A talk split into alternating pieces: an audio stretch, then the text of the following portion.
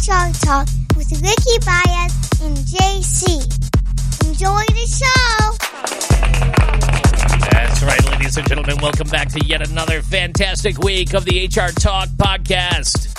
I'm JC, your co host of the ship. We've got a lot to cover today, heading all the way down to sunny Central Florida. The man, the myth, the legend, Ricky Baez. Man, do I miss being here.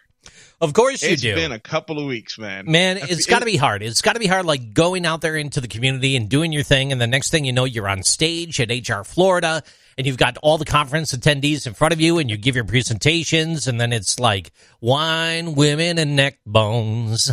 It all looks good to me. And you're just like killing it, right? You're strutting, you're doing your thing. And then you got to go back to your real job after you've been an HR rock star at the conference. Am I wrong? Yes, you're very wrong. How am I wrong? You, you do not get any closer to being wrong than what you just did. What right are you now. talking about? Uh, So, how is HR Florida uh, and what's going on in the world of Ricky Baez? I don't know what's going on in HR Florida. I was only I couldn't go there all the. It, look, story time. Here we go. Story time. So yes, we signed up for HR Florida. Uh, I was speaking. The HR Talk podcast was supposed to be here. COVID had other plans. This Delta variant is pretty pretty out there, and it's it's it, it just wasn't going to be efficient for the whole uh, crew to be out there. So it also it also happened that it was one of the busiest times in my current in my current job. And we're just really really busy. I was only able to go in pick up my stuff maybe see one session when i picked up my stuff had to go back to work. And then on wednesday morning jc 7 a.m on the last day of the conference the morning after the big concert that they had the night before where everybody was trashed is when I had to speak at 7 a.m. Yeah, dude. Yeah, so you had Yeah. a packed audience. Who played the night before? Do you know? Peter Gabriel I don't or know. someone? I don't know. I, I was I was working.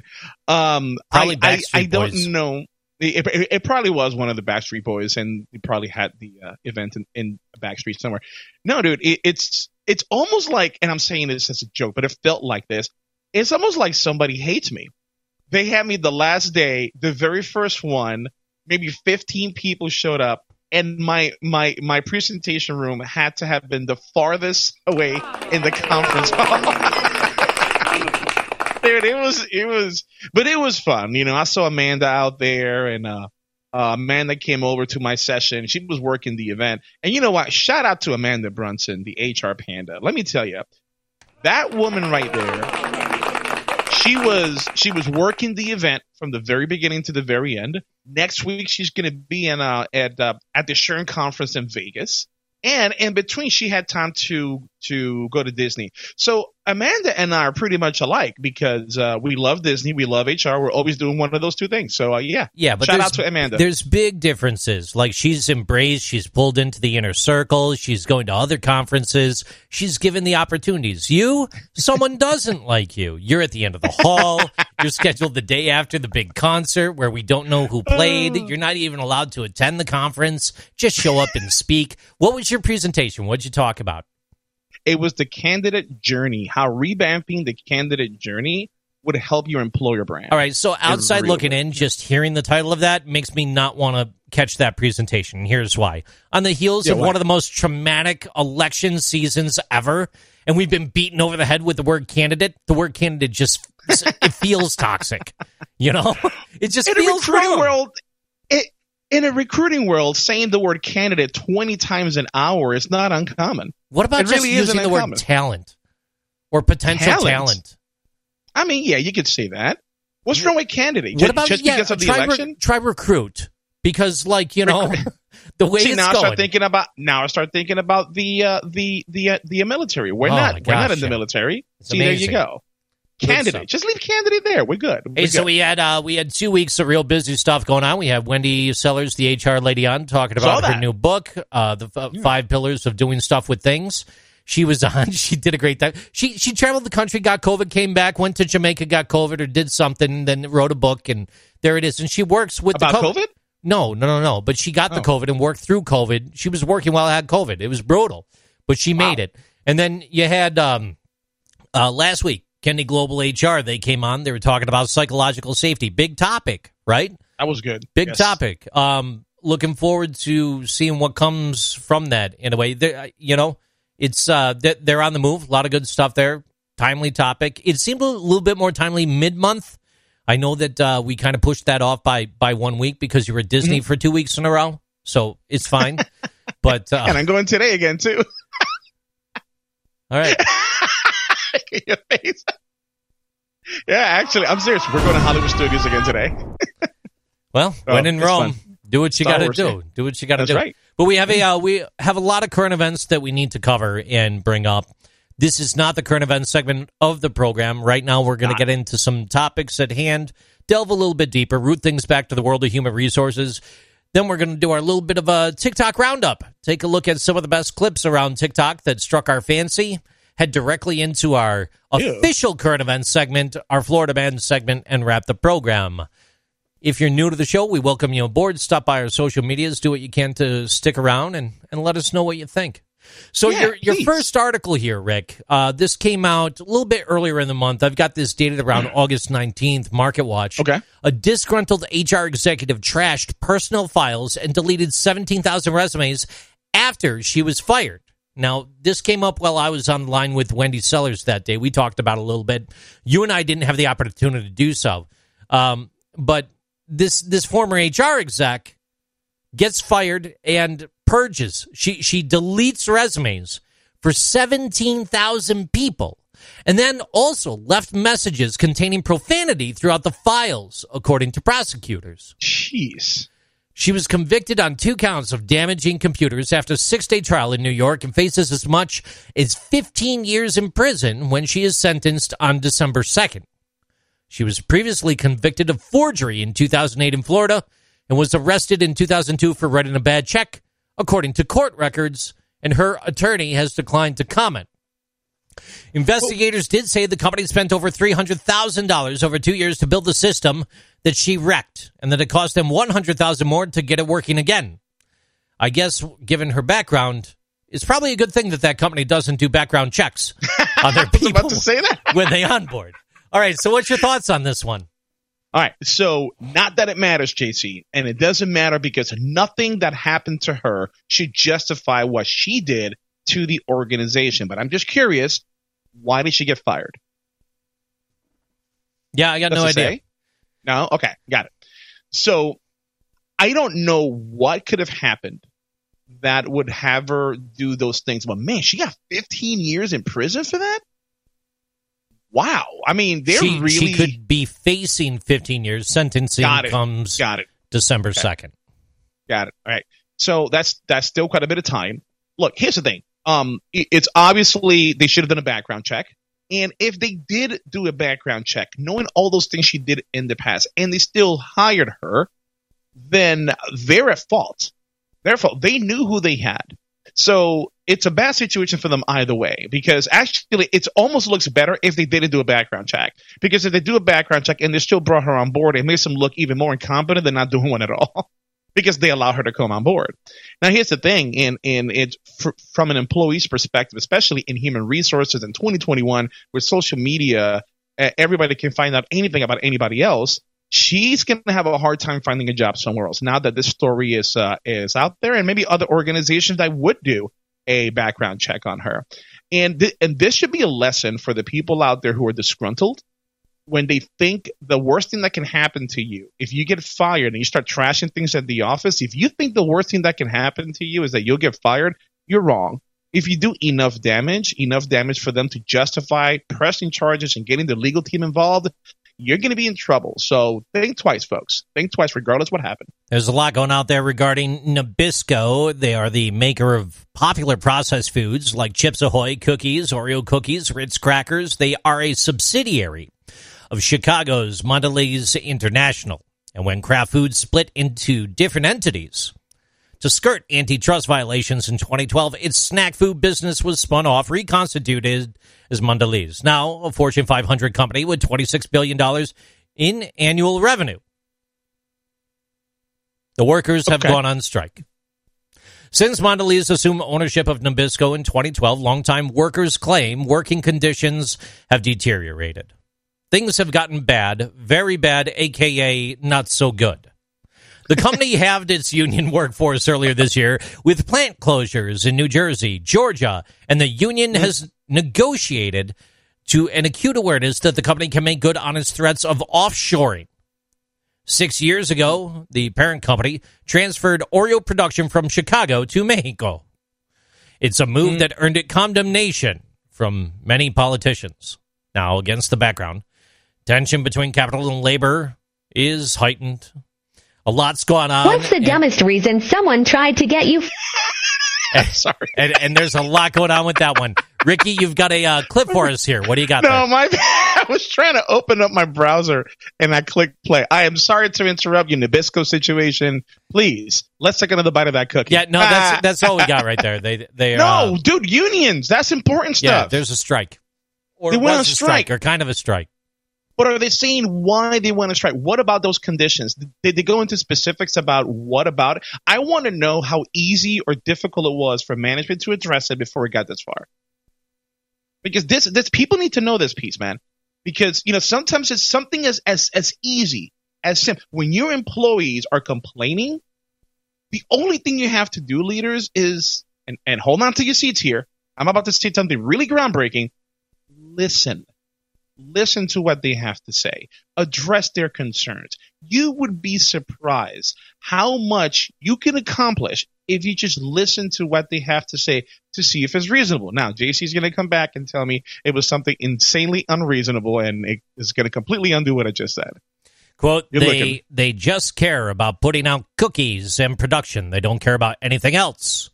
A packing worker in Portland, Oregon stated, and they've been working for the company for 10 years, and is president of Bakery, Confectionery, Tobacco Workers, and Grain Millers International Union Local 364.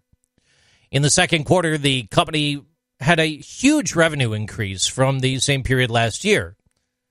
So basically, the uh, it came down to bargaining, and it came down to trying to find out how much power does the union have to renegotiate the contracts to maybe get some more money on the table. Uh, It's more difficult to get new hires to join the union.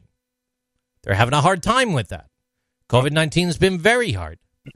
You, you, you just see a huge ambivalence amongst workers about unions and their role. And that said, there's been a recent momentum for white collar unions among tech companies like Kickstarter and Google, museums and media companies to union up as well. So there's money on the table. There's Yep. money that's been made. They want a piece of the pie, so they struck and strike and stroke. So here. I mean, so here's what happened. Uh, I can tell you exactly ba- based on what you just said. They they they negotiated a contract that had X amount of money allocated for any kind of raise, either for tenure or for merit. And I guess they didn't think that the organization was going to do so well the following year. They started doing well above and beyond what they thought they were going to do, and they realized that they could have negotiated more. So they're going back to the table. And I don't blame with, them. With snack sales extremely high, they're taking a look at that outsourcing, trying to make sure that the jobs don't move to Mexico to, to a place where they could generate more revenue from lower labor costs, That's as well as taking a look at uh, their pensions and the, the plans associated with that. that burns me. It burns me, you know, because these I get it. These organizations are a for profit organization. And what does that mean? That means that they everything they do has to be for a profit. But you can't focus on profit so much that you forget about the people who help you generate that profit. Damn it, people, share it. Share it. If you make an insane amount of money unexpectedly because of the labor and the talent you currently have on staff, don't cut them out of that out of that pie give them what they deserve and you can make even more profit and more pro- and now you're going to send it away to Mexico where by the way that may not be a good look for you like what's happening with Nike and Adidas and Apple. They're getting a lot of these human rights folks coming in there and saying just because just because you're not doing it is illegal in the United States don't go somewhere else because you're still just as guilty about these humanitarian laws whether those laws exist in that country or not so they're asking for trouble. There was a big story that came up this past uh, week or so about the adult people that are playing youth football and, and created a fake high school. Oh you sent God. the you sent the article to me. Tell me about that one. That is the most fascinating story. I, I don't know why that story gets me so much. It is just so fascinating. For the people who don't know what happened and don't know who Bishop Sycamore is, this is a quote unquote high school football team. Bishop Sycamore, aka BS. Is it? Got it. there Got you it. go. Okay. So there was a the, actually a week ago today, last Sunday, they were um uh televised. Their game with a, another school was televised on ESPN, and the and they were getting pulverized. I mean, they were. It was almost like they had no strategy, no plays, no nothing. And it caused the announcers to start looking up who the school is, and nobody can find anything. Even the announcers were like, "We we we can't find anything on this school." And this all of a sudden everybody in social media started looking it up and we started to quickly figure out it was not even a real high school it's just a charter school that's online and they don't practice they got 20 year olds on the team and they're supposed to be high school they said they had some you know some college prospects on it and i guess they duped an agency to get that game to be televised on espn now they're taking a deep dive into the coach and and they you want to know where he got his plays from, JC? Madden. yes. Really? Are you serious? You didn't know that? No, I You had didn't no idea. Just just He got his playbooks from Madden. Madden. They practice. They practice like once a month. Sometimes they've had games twice in a day. They don't. They don't practice. It's it's become dangerous, right? Because these these kids could get hurt, really hurt. And they got these kids out there that are 20, 22 years old playing with his 15 and 16 year olds.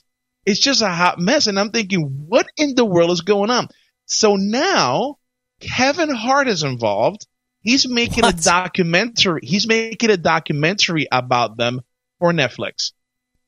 Just it's it's just such an insane freaking story that it, it this this coach is oh by the way the coach got fired right obviously and then once he got fired all these former students started to come back saying man this coach he was something else he would make us he promised us that we were going to play at the ohio state facility over in ohio and when they when, they went to practice it was at a courtyard in an apartment building where ohio students were housed so I guess he wasn't lying, right? It was an Ohio State facility. and then one time they had scheduled practice, the one time for the month, and um, the coach saw a homeless man breaking into his car from the facility they were practicing in. So he told the students, the players, go get that guy. They went and got him, and he kept encouraging to beat him up. And they beat up the the poor homeless guy. I mean, yeah, he was stealing, but I mean, not to be, be beat up by a bunch of 20 year old high school football players. And next thing you know, after that, they left him there bloodied, went back to practice. Coach said, that was practice enough, go back home. Boom. You That said is Bishop Sycamore. you said this was a, a farm team for the Dolphins. No, it was not a farm team for the Dolphins. I said this was a charter, an online charter school, high school charter school. That Online. dude, it's it's it's such It's, an it's, insane it's almost story. like if the University of Phoenix did have that football team that we've talked about. I know, right? You know? Yeah, the flying online phoenix. No, look. so, so here's the thing, right? My when when I read this story, I'm like, wow, this coach was able to do all these people to be on ESPN, and it, and it made me started thinking how easy it is for people who have the gift of gab, who can easy easily manipulate other people in power to get them that position that they want. So recruiting how easy it is to put a resume together and put all these things together. And you're reading, I'm like, wow, this person must, it's just anything short of walking on water. Here's my water. Yeah. Please turn it into wine, sir. Right? If it, so, here's my advice. If you see a resume, hiring authorities, if you see a resume like this is so, so good to be true, you better be doing some research. Go online and do some research. And some people will scoff at that because some people will say, oh, be careful. You might be running into some illegal waters if you start looking up people on LinkedIn or Facebook, whatever the case may be. Ah, maybe if you do something stupid with it, but it, it's there, there's there's nothing wrong in researching and verifying the information that candidate gives you or that recruit gives you. I don't know. You they don't want to talk about candidates. Hey. I, I would I would go as far to say, you know, if if you are trying to validate that information, Don't just make the assumption on your own, though. If they have a resource or a uh, reference for a period of time, feel free to contact that person. That's don't, don't tell them that their stories are so outlandish that they can't be believed, and then you never contact their references. You know, that's like True. judgmental much. You know, But but but you know what? You bring up a good point, JC. Check these freaking references. Go ahead and do it. Now, I was talking to an HR pro a few weeks ago, and then he said to me that references are useless. And I'm like, why are they useless? Well, because when you go to somebody and you say, hey, I'm going to check your reference, give me three references, obviously they're going to give you the ones that are going to paint them in the best light. Well, yeah, of course they are. Right? So, I mean, if they wouldn't do that, I don't think I would want to hire them, right? so because they don't know what what information to put up there and what not. here's, here's two people that like me, but one that can't stand me. right? Yeah, Why would you give that person? So You won't. I mean, yeah, eh, you you really would not. But even if you do that, right? Even if you give the person that loves you and you talk and you call that person and they just drop all kinds of crazy dimes on you, like, oh my god, yeah, he's great at his job, man, but he steals too much. He's always late. And I don't know, man. I think he lives in a sex offender neighborhood. And you're like, oh my God, wait a minute. What is going on here? This is your best person. This, this is the best person to tell me how awesome of a, of a, of an employee, human being you are. Yeah. Bye. Check those references, folks. It'll really help you in the long run. Ooh, what's that noise? Breaking news coming in from New York State. New York State is officially suing its college students. What? Thousands of SUNY students have been taken to court by the Attorney General's office over tuition debt. And through a quirk in the law, the only way that they could defend themselves is by officially appealing before a judge in Albany, New York. Amanda Bellany was rushing to work when she saw a fat yellow envelope on her mother's kitchen table. By the way, this story is coming to us from the New York Times, written by Meredith Kolodner. Stop by there, check it out. Dated September 3rd. We're just going to give you a high level piece on this. You want the full piece, you go read it. So Uh-huh. she was rushing. Uh, she she saw the fat envelope at the kitchen table. She opened it and immediately noticed the New York Attorney General's office seal sitting ominously at the top of the page. The state filed a lawsuit against her for unpaid college tuition. Now, Ms. Bellany did register for classes at the State University of New York at Plattsburgh in the spring of 2016. That's when she was 21. But she'd had severe health problems. And the previous semester, uh, it, things didn't work out. She could no longer afford to live in Plattsburgh to finish her degree. Oh, in so. Because she missed the withdrawal deadline for the spring semester, she said, she was charged for classes that she actually never took. And now New York State is suing her for $3,705, as well as thousands of other students. Close to 16,000 students across all of New York State due to technicalities. So here's my question. Lastly, if a student is 300 miles away from Albany, New York, and they don't show up in court in front of the judge in Albany, the judge will rule in the state's favor and declare the student in default, and the student's wages could be garnished or taxed, refund, withheld.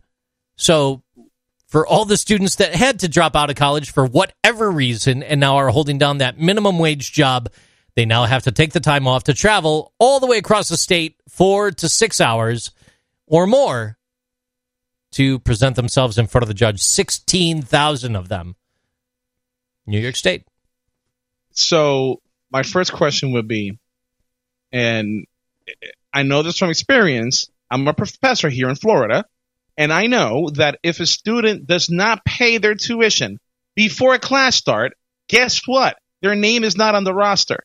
Bingo. And if they're and if they and if I'm there and I'm calling out a name and I'm done checking attendance and there's a student there that's not on the roster, then for the class, because I have to give him the benefit of the doubt, maybe he didn't get his his information in on time. It was a mistake.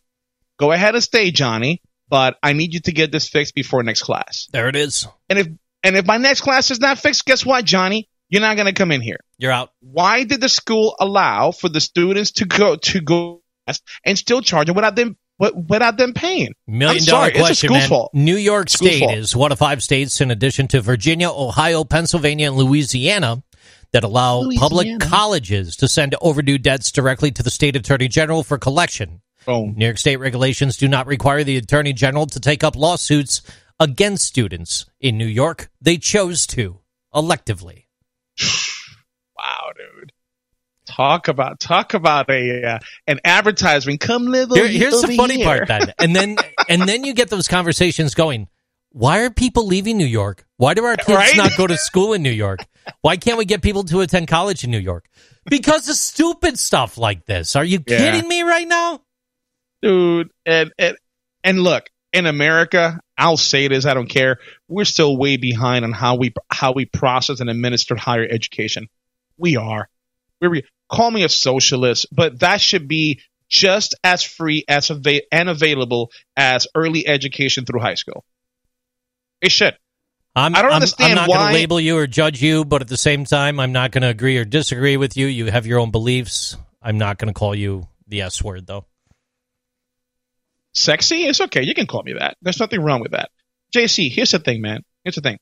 I don't understand because I I've had this conversation multiple times because I do believe in in in in higher education should be available to everybody who wants it, right? You don't have to be rich or get a loan and go into debt to make that happen. But as soon as I say that, I'm called a socialist. But you went through high school. I went through high school. That's available for everybody. But we're not socialists then. Middle school, elementary school. Are we not socialists then? If that, it just doesn't make sense. Here, here's the I don't know thing. why we should have to go into is- debt for that. everyone's conflating things nowadays between all these different labels and it's all being pushed into buckets and bins together. And um, when when you hear people use certain words it immediately activates thoughts of those that are true activists out there doing bad things right? Whereas when you can finally have a educated and mature discussion on a topic, utilizing all the different labels and separating them from the buckets and bins that they're being pushed into, you you could then start to understand the bigger picture of things. But we're we're currently in this fast food society where it's all just mushed together, and if you don't agree, then we all hate each other and Yeah. divide, divide, divide. So Right. so to that, you know, I'm going to steer clear of the politics here for today. I've got a, I've got another great story for you though that I think you're going to find absolutely amazing in regards to the NLRB. Shoot, go ahead, Nabisco, talk to me. So there's Oh, the NLRB. yeah. this was written by Johnny Epstein out of Buffalo, Who? New York. Johnny Epstein, Epstein. He allegedly did not kill himself. So, push buffaloes cited by National Labor Relations Board for violating employees' rights. Now, Push Buffalo is a local activist group known for advocating for workers and the underprivileged and is under fire for violating workers' rights. Uh, they do hold socialist beliefs. An administrative law judge for the National Labor Relations Board has found that Push Buffalo broke federal law when it effectively forced out one employee and fired another for writing an email to the group's board about its budget. In the email, the two employees from the community organizing team asked to be involved in the budget process and to be present when Push leaders presented the new budget to the board. They cited their concern, based on past experience at Push, that employees would lose jobs because of lack of funding. The judge determined that those employees were engaged in protected concerted activity prior to the organization's actions against them, which was a unfair labor practice under federal law. Hmm. The judge ordered Push to reinstate the two employees, make them whole for any lost wages or new taxes, and pay for any interim expenses incurred from searching for new jobs. And the organization was trug- uh, struggling, struggling to explain what happened, even as it decides by September 24th whether to appeal the August 27th ruling from Washington, D.C. Quote, this finding is difficult because Push is well known as pro labor. Push's board members are elected from the community, and Push hires people from within the communities we serve. The board is committed to ensuring all of Push's workers feel empowered to advocate for themselves and their communities, but at this time, They have been cited by the National Labor Relations Board for violating employees' rights. So take it, take it as you will. Go ahead, Rick. There it is. There it is again. So quelling employees, stopping employees from communicating, conversing, and grieving and airing out their grievances. I've said that that phrase on this show millions of times. Protected concerted activity. Employers, business leaders, even HR leaders who don't know what that means, you need to Google that. Protected concerted activity. But dude, But- isn't isn't that part of the culture and fabric of certain areas of the country? Like, okay, if you want to live and survive and continue to earn a living wage in Buffalo, maybe what you need to do is shut your mouth and let them abuse you. Like maybe that's what you need to do to get by. And then publicly talk about that mm-hmm. without shame. Well, you know what? So let's pause real quick because we should talk about that piece. Because a lot of people would say to that, JC, they would say, well, you know what? Then go ahead and leave. If you don't like how you're being treated, go ahead and leave. And the opposite argument to that is, I don't have the means to leave. So that's why I want to pause. Just because you don't have the means to leave, it doesn't mean that other people need to do other things to change how the business is run. I don't agree how the business is being run, right? But that doesn't mean that you don't have to do what you need to do to get out of that situation. Buck up, do what you need to do to increase your skill set, and open up those opportunities for you and your family so you're able to leave. At the same That's time, the problem with this instead of- country. at the same time, instead of putting the the the light and the focus on the person like that, let's also think about the fact that maybe someone doesn't want to leave. Maybe they have extended family. Maybe they're taking care of an elder loved one or spouse that they want to stick around for. Maybe they want to make sure their children have that opportunity to see their grandparents. Why should they have to flee and be considered a refugee in another state due to a, a underlying problem that is breaking federal law anyways? I mean, it, it, it's a, it- there's a point. No, it's a great point. There's, a, there's It an is a great point there. So It's here, well, I don't know if it's amazing. It's, It's ama- great it's the best point, No. biggest point. Eh, so it's. It's it's not not necessarily always about the person quote bucking up to do the next step. Sometimes it's they're within a culture and environment where, in the case of this push article, they're trying to service the community, but they're violating employee rights at the same time. No, he, I'm sorry. At the end of the day, when you go home, you look in the mirror, you see yourself. You're responsible for the outcome of your success. You're also responsible for the outcome of your failures. So it's on you. It's on nobody else's. If you are working at a job that you cannot stand, you have the ultimate decision, the ultimate choice to say, do I stay here and deal with it, or do I do something about it and go somewhere else? So so so relate that back to the article here with with what happened with push and the protected concerted activity. Well, that's the thing. They violated that law, Yeah. right? It- so, so, so that they did. But my thing is, So, so what with- you're saying, considering that is, even though they violated that law, what you need to do is go home, think about it, and say, if you want to continue making that living wage, let them treat you like crap, or buck up and just leave and ditch your family and get out of there and move to a different. how different bad is it for you? How bad is it for you? Seriously, So if you can you have to decide it, how bad is it for you. So Uh-huh. then, then the way you just said that, you you have to decide how bad is it for you. So then, to that, if if it's so bad that it's technically illegal activity, Mhm. but you can tolerate it, then you should tolerate it to make the wage to then stick around. why is that the only way for you to make a wage? Why is that? How did you get that job? Because you have a skill set that they need. Now they're using that skill set. They're paying you for that skill set. You were happy up to a certain point. Now you're not happy. So what are you going to do? Are you going to go on a strike? That's your right. Is the organization doing something bad? Absolutely they are. But just because they're doing something illegal, it should not have solved you from figuring out how to how to deal with your life and your skill set or lack thereof.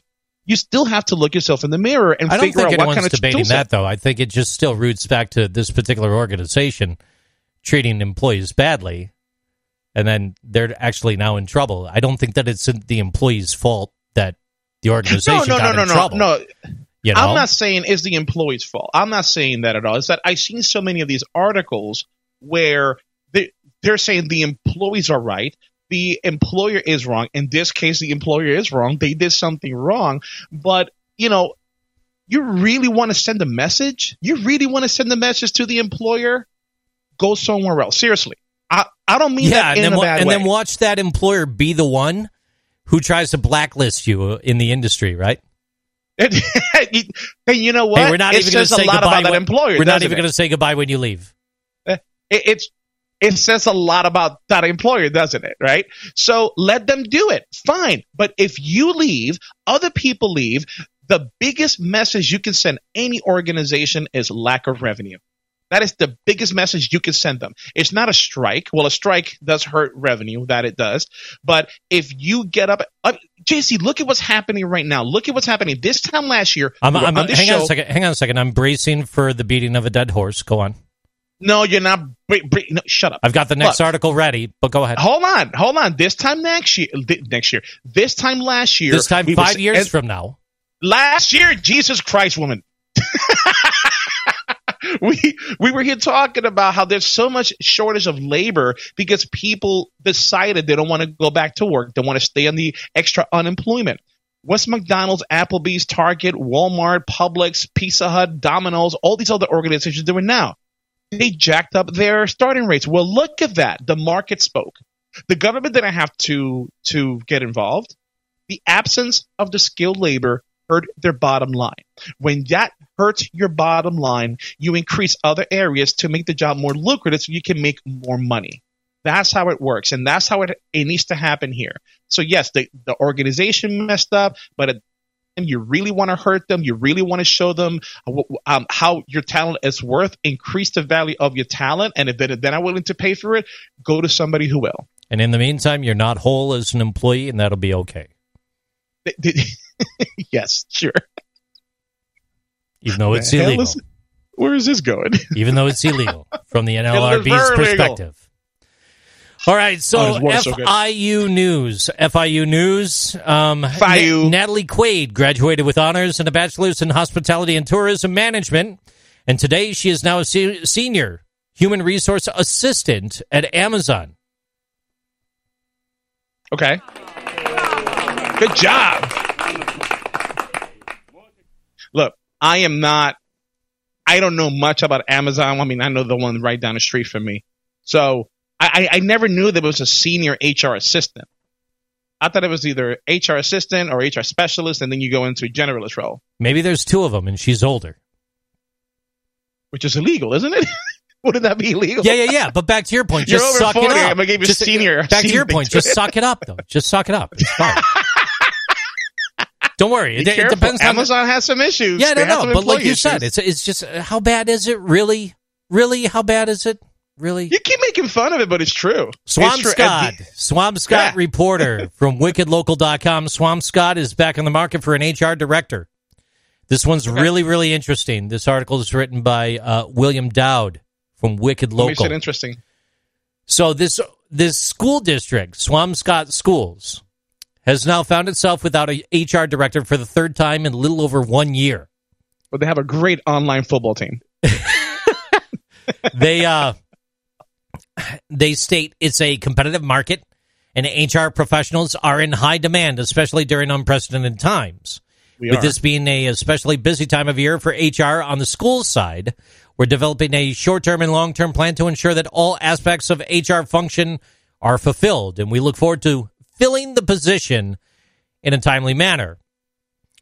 When the reporter of this article interviewed the Swampscott Town Administrator Sean Fitzgerald about Shallop's hiring, they had very high expectations, stating that she's thoughtful.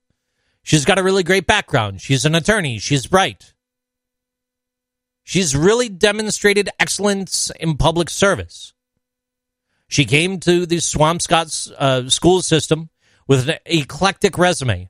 Her professional experience runs the gamut from union negotiations to recruiting and screening candidates to onboarding and training new employees to investigating incidents.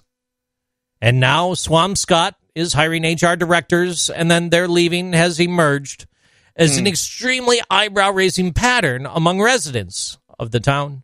Both directors before this most recent one, when they resigned, they left with severance packages.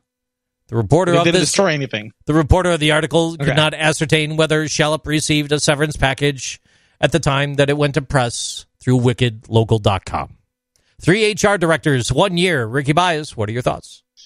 Uh, wait, they left on their own then, right? So they left on their no. If they're getting severance packages, they're not unless they had a golden parachute contract. Well, anyway, this is a hot market. It really is a hot market. And JC, I cannot my phone right now. Although I'm not taking um, uh, new clients at the moment because of my current employment situation, um, my phone has been blowing up so much these past six months than any time before. And I, I didn't think it will. I didn't think with the pandemic and everything happening, I thought a lot of organizations were going to kind of put a you know a hold on on on spending, especially since HR people consider HR not a ge- a revenue generating position. I mean, we can argue that all day long, but there's a lot of organizations out there that they are hurting right now for advice with everything happening. So those organizations who didn't take HR seriously before, or they didn't have an HR consultant before because they can't afford one full time on staff, they that is a hot commodity right now. And I know a lot of HR consultants also that are sending me jobs that I can't take. I'm sending a bunch to them because this is the time to be. People need help and it's happening. That's why recruiters, HR generalists, HR directors, HR VPs are jumping to different ships because that skill set is definitely needed in this point in time. Taking a look at the world of HR, Shohei Ohtani hit a hit his major league leading 43rd HR leading the LA Angels to a 4-1 win over the Texas Rangers the other day. 43 HRs in one year, Rick. Are you talking about home runs? What does that got to do with baseball? Well, I, I just, home runs? I googled HR and it, it was one of the And- leading and- and- stories. I mean, that, that's that's how important human resource is. Home runs matter more. home runs matter more to a, a baseball game. Yeah, that makes sense there, brother. 43 HRs. Gotta love it. From uh, LeLezard.com, uh, Leotard? Today's HR technologies are more likely to be geared towards employees than HR professionals, according to a new study by the HR Research Institute. HR tech stacks represent a organization's totality of technical solutions that HR uses to achieve strategic goals, fulfill its various roles, and carry out tasks with uh, with better and more easier ways to make them nice. Yeah. So Okay. at the at the end of the day, when asked to indicate how HR stacks are expected to evolve in the next two years, the most commonly cited responses are emplo- uh, improve the employee user experience, provide higher quality data, increase employee serv- uh, self service, and improve integration abilities. So, um, so yeah, there's uh, Hmm. That- that's, that's that. key. That's that. No, that is key. It, it it is. I'm glad I'm because for the past few years has been all about the HR professional, right, to make it easier for them. But it, it's uh, I'm glad that the focus is turning about the uh, the uh, candidate experience or the employee experience, because that if you go to an or that can be the difference between somebody sticks around or not, right? Can they access their benefit? Can they understand the benefits with with regular ease? Can they if ca- the less they can worry about their compensation package, the more they can worry about the organization and whatever projects that they were hired to do, and the more successful they're going to be. So yes, that makes perfect sense that an organ that all these HR tech firms are focusing on the employee experience as well as the HR experience because at the end of the day, they've they're figuring out that you might as well take care of the end user, which is the employee. So I love that idea. Well, this next one is something you brought to the table, and I can't help I but did? but bring this up at this time because it is Okay. our last catch-up piece in our general Catch-up. discussion here. OnlyFans, the popular subscription-based content company known for providing direct-to-consumer porn that creators can charge for, caused a major ruckus last week after announcing that it would no longer, or a few weeks ago rather, it would no longer allow sexually explicit conduct on its app. Fired up adult film stars and amateur content creators quickly took to Twitter to denounce the company's stunning decision, but it now seems that the uproar may be premature. Effective October 1st, OnlyFans will prohibit the posting of any content containing sexually explicit conduct, the company declared in a surprise post on Twitter on, on a few Thursdays ago. Creators will continue to be allowed to post content containing nudity as long as it's consistent with our acceptable use policy. The reversal inflamed many of the site's X rated content creators who felt used and discarded by the company, while creators have always been able to upload all kinds of content. Many established adult film stars lent early legitimacy and publicity to OnlyFans with their pornographic channels. Now those sex workers are feeling left in the lurch as the fans shift to more family friendly fare. I think I you I think you sent this to me just because you wanted to hear me read it. I love I love how you make a point to say I'm the one who found this article and sent it over. All the other articles we've talked about, you've never made that point. But for this one, hey, Rick sent this to me. So Let's make sure we throw that out there. immediately after the OnlyFans press release, Rachel Dolezal, the white former black former NAACP leader who is white, insists that she is black, announced that she was gearing up to launch her own channel on OnlyFans to talk about arousing content. So look, um, JC, we brought this to, to the forefront. When the pandemic first started, if you remember, I need to go back and find that episode. We talked about um, the uh, the um, a gig worker law in California. It was towards the beginning of the pandemic, and we started talking about how these um, sex workers or uh, uh, adult entertainment entertainers are going to find different ways to continue their craft and get paid for it. OnlyFans is it. And for people who don't know what OnlyFans is, it's it's a platform So- where people upload subscription based services and people pay for it and watch whatever they do via webcam. So to continue on with the story, after the statement came out that we just provided you, that they were going to be cracking down on this, OnlyFans ditched the sex worker ban in a very abrupt reversal, and the creators that they have on their platform remain extremely weary. This is as of August 25th. Now, less than only one week after the OnlyFans sent a shockwave through the adult entertainment industry with the announcement that it would soon be banning pornography from its platform, the company reversed course, saying it will continue to support explicit content.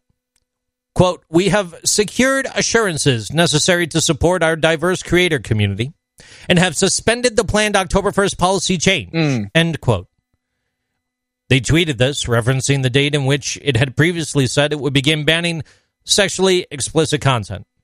In a separate statement to the Los Angeles Times, a company spokesperson said the proposed policy changes are no longer required due to banking partners' assurances that OnlyFans can support all genres of creators.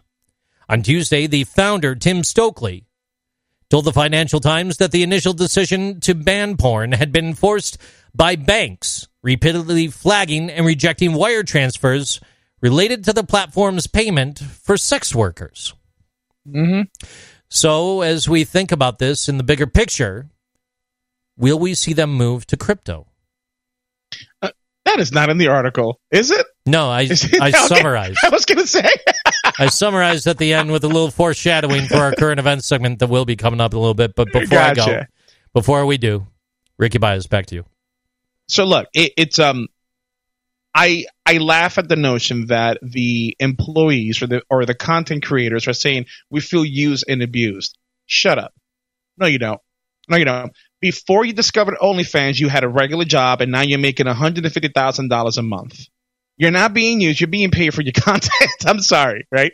And you know what? I I understand why OnlyFans decided to do that. I did read that it has to do with the bank and and and all those things. But there's another article that I found, JC, that they're a little bit worried about um, somebody underage popping up on their on their platform, and it might become an issue. They don't have the the uh, capabilities to kind of filter that out just yet.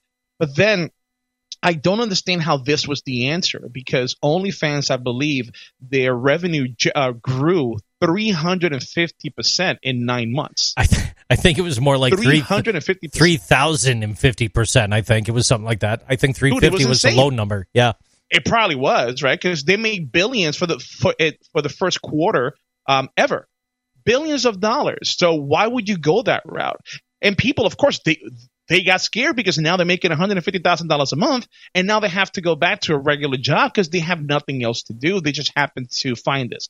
If you do that, more power to you. Go ahead and do it. But this is a huge story. And this is a huge story because of the outcry of the people that made OnlyFans famous, just like Nabisco, just like these other organizations, they went out and they said, this is ridiculous. We're going to lose a lot of money. And they quickly changed course. They did. But to me, I start thinking of this from an HR perspective. What if I have, I don't know, Susan? Here I am coming up with uh, uh, picking on Susan, the uh, the uh, finance person. She was a finance person for ten years. Dude, the last the last time we started using random names, the whole Karen trend started two years ago. Oh shit! All right, so That's okay. Susan, It's Susan's yeah, Susan, turn. it is. Yes, Susan, it is. Right. So then she was in finance for ten years. She gets laid off because of uh, of uh, COVID. She discovers OnlyFans. Now she's making one hundred and fifty thousand dollars a month. Everybody in the office knows about it. OnlyFans. Let let's make believe for a hot second, JC, that OnlyFans says no. We're going to continue the course. We're going to get rid of this this crazy content effective October first. Now, all of these folks who put themselves out there got to go back and find a job. From an HR point of view, do you hire them back? Now that you've that you've seen all of them, what do you do? I'm asking you, what do you think from your perspective? Would you hire Susan back? Well, let's let's uh, let's go back to the advisement that you were giving earlier, right? Um, if if it sucked that bad and you want to change your environment, let them treat you unfairly and just leave. Well, that's what happened with OnlyFans, if that's the case, right? If they would have continued on. But my question is, if she comes back now, everybody knows, would you hire her back? Probably. I mean, why did we let her go in the first place? I mean, that's the that's a million Wasn't dollar making question. money. Oh, COVID. Yeah, then yeah, COVID. I mean, equal and fair opportunity, right? I think I would hire her back as long as she was a great employee. Now, here's the thing. Now I got to be careful, right? Because if I have, if I hire her But, back, but question an- though, question though. I mean, w- are you trying to decide whether or not you extend the same offer to her as you would all other employees that were in the same position as her during that period of time? So, like, okay, we, we laid them all off due to COVID, and uh, on the backside of this, I promise I'm going to call you all back, except Susan. well, That I don't call weird. Susan. No, it doesn't sound weird because what if it's an outside sales position where she goes into people's homes and trying to make sales? Let's say one of our clients is a church, and let's say like it- it's somebody at the church recognize her. Now that's a re- But I that's thought- another story. I, th- I thought though that you said she was in administration at the start no, of the no. I'm just saying. But you never know if in finance administration, the point I'm trying to make is if somebody else recognizes her, would that not put the organization in a pickle? So that's what I'm saying. I would it would depend on the position. Whether her, him, because I, I keep saying Susan, but guys are out there as well. Couples are out there as well. That's the question. Would you hire that person back? And what I will say is it depends on the position. It depends on the position because you got to be careful that whatever they did before, it doesn't bring any negative press for the organization. And then you as an HR person have to make that decision on what you're going to do. Forget about the sex working piece. Let's talk about the branding of the organization. And this is what leaders, business leaders, and HR people need to be worried about when people start coming back into the workforce. If OnlyFans was to say, do this anymore. So let's say forget OnlyFans, um, uh, uh, that OnlyFans situation. Let's say they tried it, it just didn't work, but everybody's seen them already, right? You just got to make sure that when you hire them back, because you can. I was just throwing that out there. If you hire them back, you got to make sure that their past doesn't come up again in relation to your organization that may put you the organization in a really interesting position later on to be answering answering some uncomfortable questions on why you have that person on your staff. That's what I'm saying. You got to be careful with it. EEO comes into play, but what you've done before is not protected by law.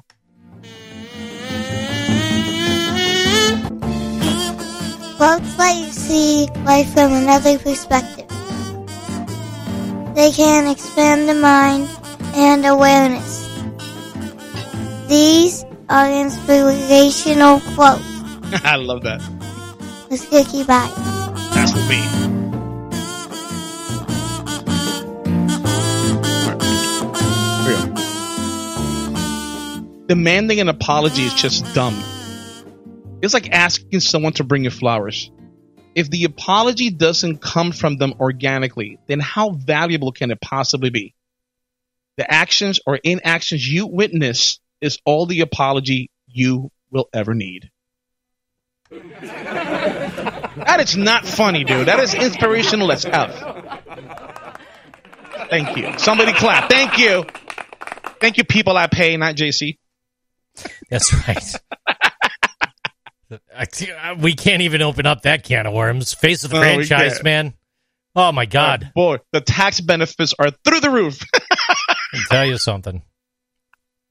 Just the sheer abuse you got to deal with every week here, and then people are like, "Why do you stick around?" I'm like, "Cause he guilts me about this whole why do you stick around thing every week." And he proclaims it's socialist action shit. I don't know. Dude, I need you I need you to do a TikTok live of you going on strike. It's just you though. That's right, ladies and gentlemen. It's been a few weeks since we were together. And you know what happened? During this time, there were thousands of TikTok videos shared among so many people in this world. But primarily, they were shared between Ricky and I. Today, we take a look at the TikTok Roundup. These are some of the most thought provoking, mind bending, and influencing TikToks that you'll find. And as as our lives move forward and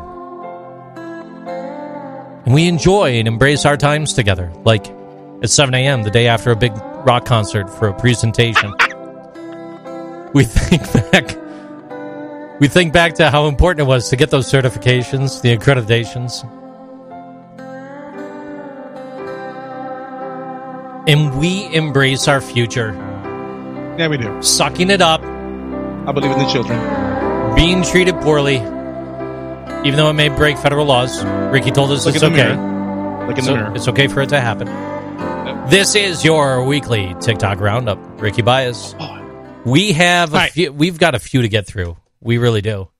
I think God, twenty. that is such an understatement. yeah. No, we, All right. What do we, have got? quite Start at the top, man.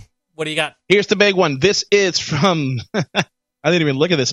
LGBT Avenger over on TikTok. Check this out.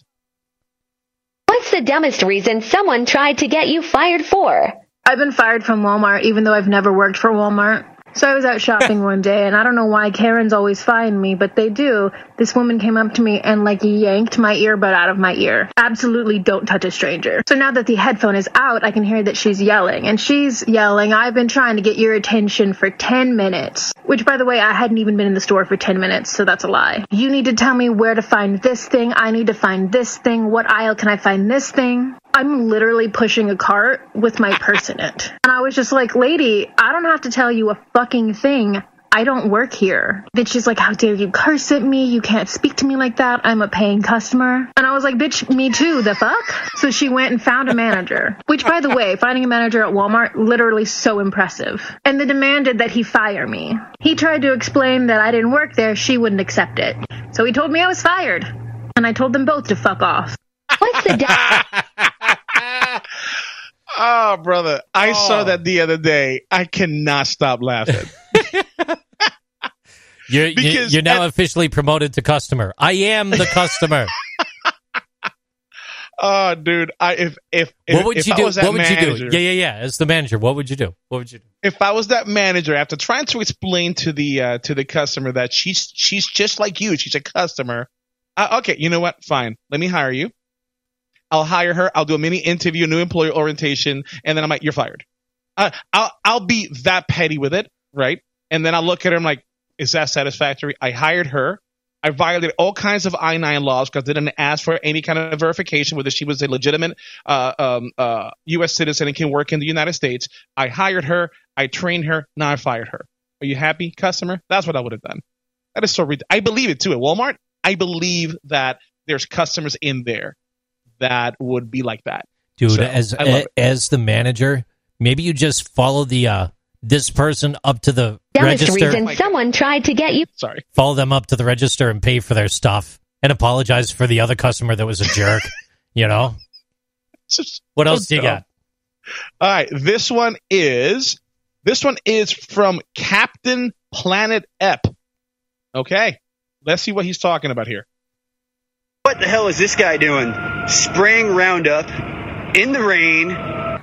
My boy Pete took this video, you know, and, and it brings up a really good point because this is getting to be a huge problem in the state This of one's Florida. long. I know a lot of people are going to say, what does this hippie know about it? Well, I'm also an agricultural scientist, so keep it in mind that I do know a few things about this kind of stuff. You know, spraying Roundup in the rain, you're trained how to use the products. You know not to spray it in the rain because it doesn't work. But the point is, is why someone would continue to spray in the rain knowing it's not going to stick to the plant is because they're getting paid to spray the product. They're not getting paid to kill the plant. Um, meaning they're getting paid by how many gallons of product they're using per day. So, in the state of Florida, we like to spray our ditches. Every state, county owned ditch, it's sprayed. And I couldn't wrap my head around this as a scientist for a long time, trying to figure out why they were doing this scientist? and they're doing it to help control the flow of water, meaning, you know, nothing can block it, so the water gets through. Well, that sounds like cool in theory, but anyone who's ever sprayed a plant knows that it doesn't just disappear, it dies. It goes from green to brown, right? Do you know how water travels around a, a live plant versus travels around a dead plant? Exactly the same. yeah, that's how crazy it What- is. what- what is this? Um, it travels around that plant exactly the same. The only difference is a green plant requires nutrients and takes nutrients from the water, where when you kill the plant, everything that was green inside of it dies, and, and those nutrients return to the water. You know, so in one example, the water's flowing around a, a live plant, and, and nutrients are, are getting filtered. Every plant in that ditch could be considered as some kind of a filter. Where in the other situation, the plant, the water is moving around the same kind of plant, only it's dead, and nutrients are getting put and added back into that water. So it's almost like we are literally spending money to encourage algae blooms. Again, we don't have an algae problem in the state of Florida. We have a nutrient pollution problem, and this is one of the reasons why. That's a really great point, actually. You know, the algae bloom problems that you continue to have down there, man, makes you wonder, don't it? No, it doesn't. It makes me wonder why this guy calls himself a scientist, yet he looks like Joe Dirt's grandfather. He said, "Me as a scientist," and he started talking about water. Well, he spent could- three minutes. You could be a on- scientist without, like, having to look like a scientist. It doesn't no, matter what you I look want a like. scientist. Where, where's the clipboard? Where's the clipboard? Where are the glasses? I'm looking for a white robe. That's a scientist to me. Even if you're dumb, you got those things. you're smart. I'm just the, uh, kidding, dude. I don't the know thing the about like spraying about. Roundup in the rain is really weird, though. You know, like uh, being paid just to spray it. Well, I mean, here's a spin in HR, then they're being managed wrong. They shouldn't be paid just to spray. They should be paid to how many weeds they kill, right? Because then you're focusing on the behavior, not on the action. And that's the problem with a lot of organizations today. They want to pay by action and not by results.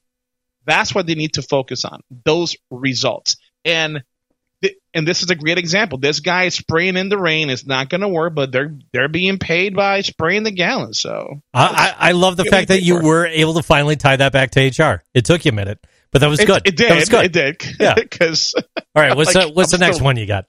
I don't know. Hopefully, it's more exciting. Uh, this one is oh the Nabisco one. We talked about it already. This is from Palmer Trolls. Ben Palmer on Tiki. The factory workers at Nabisco are on strike right now for losing their overtime pay and having to work really long shifts. Their parent company is called Mondelez International. So I made a quote from the CEO of Mondelez International that says, I don't care what it takes. I just want my goddamn cookies made. And I emailed it to Mondelez International. And I signed my name as Courtney Lee with the Coloradoan Times. And they emailed back and asked where I found that quote. And I said it was from a source close to Dirk. And then they said, just reiterating, this is fake and not on our website. If you don't mind, could we publish your email response as an official statement? This quote is fake and not on our website. We never said anything about the goddamn cookies. No, that quote is not something I said. You could quote, this is fake and has never been published on our website. Okay, thank you. For the record, goddamn cookies is not something I said. This is fake and has never been published on our website. This is still a misleading quote with things that were never said. You can quote, this is fake and has never been published on our website. Okay, thank you. Apologies for the goddamn cookies part. Then I emailed them a new quote from the CEO, Dirk, and signed my name as Jacob Jones, digital reporter for CBS Akron. So you want to make cookies for a living? Well, you better be prepared to work 16 hours a day, seven days a week. No excuses. People want their fucking cookies. They emailed back and said they can confirm it's fake, and they asked for a link or a source where I found this. Thank you. We were sent this exclusive audio. I don't care what it takes. I just want these goddamn cookies made. Thanks for sharing, Jacob. I can confirm this is absolutely fake. Let me know if there's anything else you need. Thank you. I need some goddamn cookies. This is great. Factory work. that is hands down one of the best ones I've seen. they oh kept entertaining God. the notion too. you can quote this as fake, and we've never quoted that on our website. Apologies for the goddamn cookies. oh, that is great. And he's talking just like this, kind of like he's just really not bothering him. He's just really upset. Doesn't care what's happening in the world. He just wants his goddamn uh. cookies. I don't know why that's making me laugh so much. Oh, I'm right there great. with you. That's That was yeah, great. yeah, yeah. Nothing to say. Just let that golden, just let that golden nugget lay on its own. Yeah. Awesome. All right, got it. This is by Nasjaq, N A S J A Q. Here is a real big announcement from Telsa's Artificial Intelligence Tesla. Day. There's a day. Tesla. Oh, my bad. I said it backwards. Tesla. Tesla's Artificial Intelligence Day. Here we go. So other than the Tesla robot, here's the big thing that happened at Tesla's AI Day. By far, the coolest thing was when they announced their supercomputer, Dojo. To explain how massive this is, we need to talk about this chip. This is their D1 chip, and the main thing that compared to other chips, it has extremely high bandwidth. And bandwidth essentially means a higher rate of data transfer. So they designed and manufactured these new D1 chips, which you can see here, and then they combined a bunch of them and created this training tile. This is a massive feat of engineering in itself with power coming in from the bottom and heat escaping from the top. And they claim zero dark silicon, which essentially means no wasted space. But the main thing is that this results in a 9 petaflop training tile, which they can then combine into 6 per tray, and two of these layers makes a cabinet. And then for each cabinet, there's a 100 petaflops of compute. Okay, so what does a petaflop even mean? Well, a flop is a floating point operation per second. It's essentially how you can calculate the performance of a supercomputer. And one petaflop is actually a quadrillion flops, so known as 1,000 trillion flops. Okay, so back to this. Two of these layers are 100 petaflops. And to put that into perspective, the world's largest supercomputer, Fugaku, has a maximum petaflop of 442, which is just 10 layers of these or 5 cabinets. And Tesla is planning to have at least 20 of these layers in their final supercomputer, which means over 1,100 petaflops or an entire exaflop. That's why they're calling Dojo the Exapod. Now, this hasn't been built yet, but they have built the tiles. Look at how happy this guy is. And right before the presentation, they used one of them to simulate a neural net. But when this gets built, this will be the largest supercomputer in the world, larger than any governments or research organizations. And it's what will be the brains behind any AI augmented device that they build. So yeah, this is insane, and I just can't believe it will be real someday. I don't know, bro. Tesla scares me. Elon Musk scares me. He's a brilliant guy. He he's an odd guy, which it- it's it goes with how brilliant he is.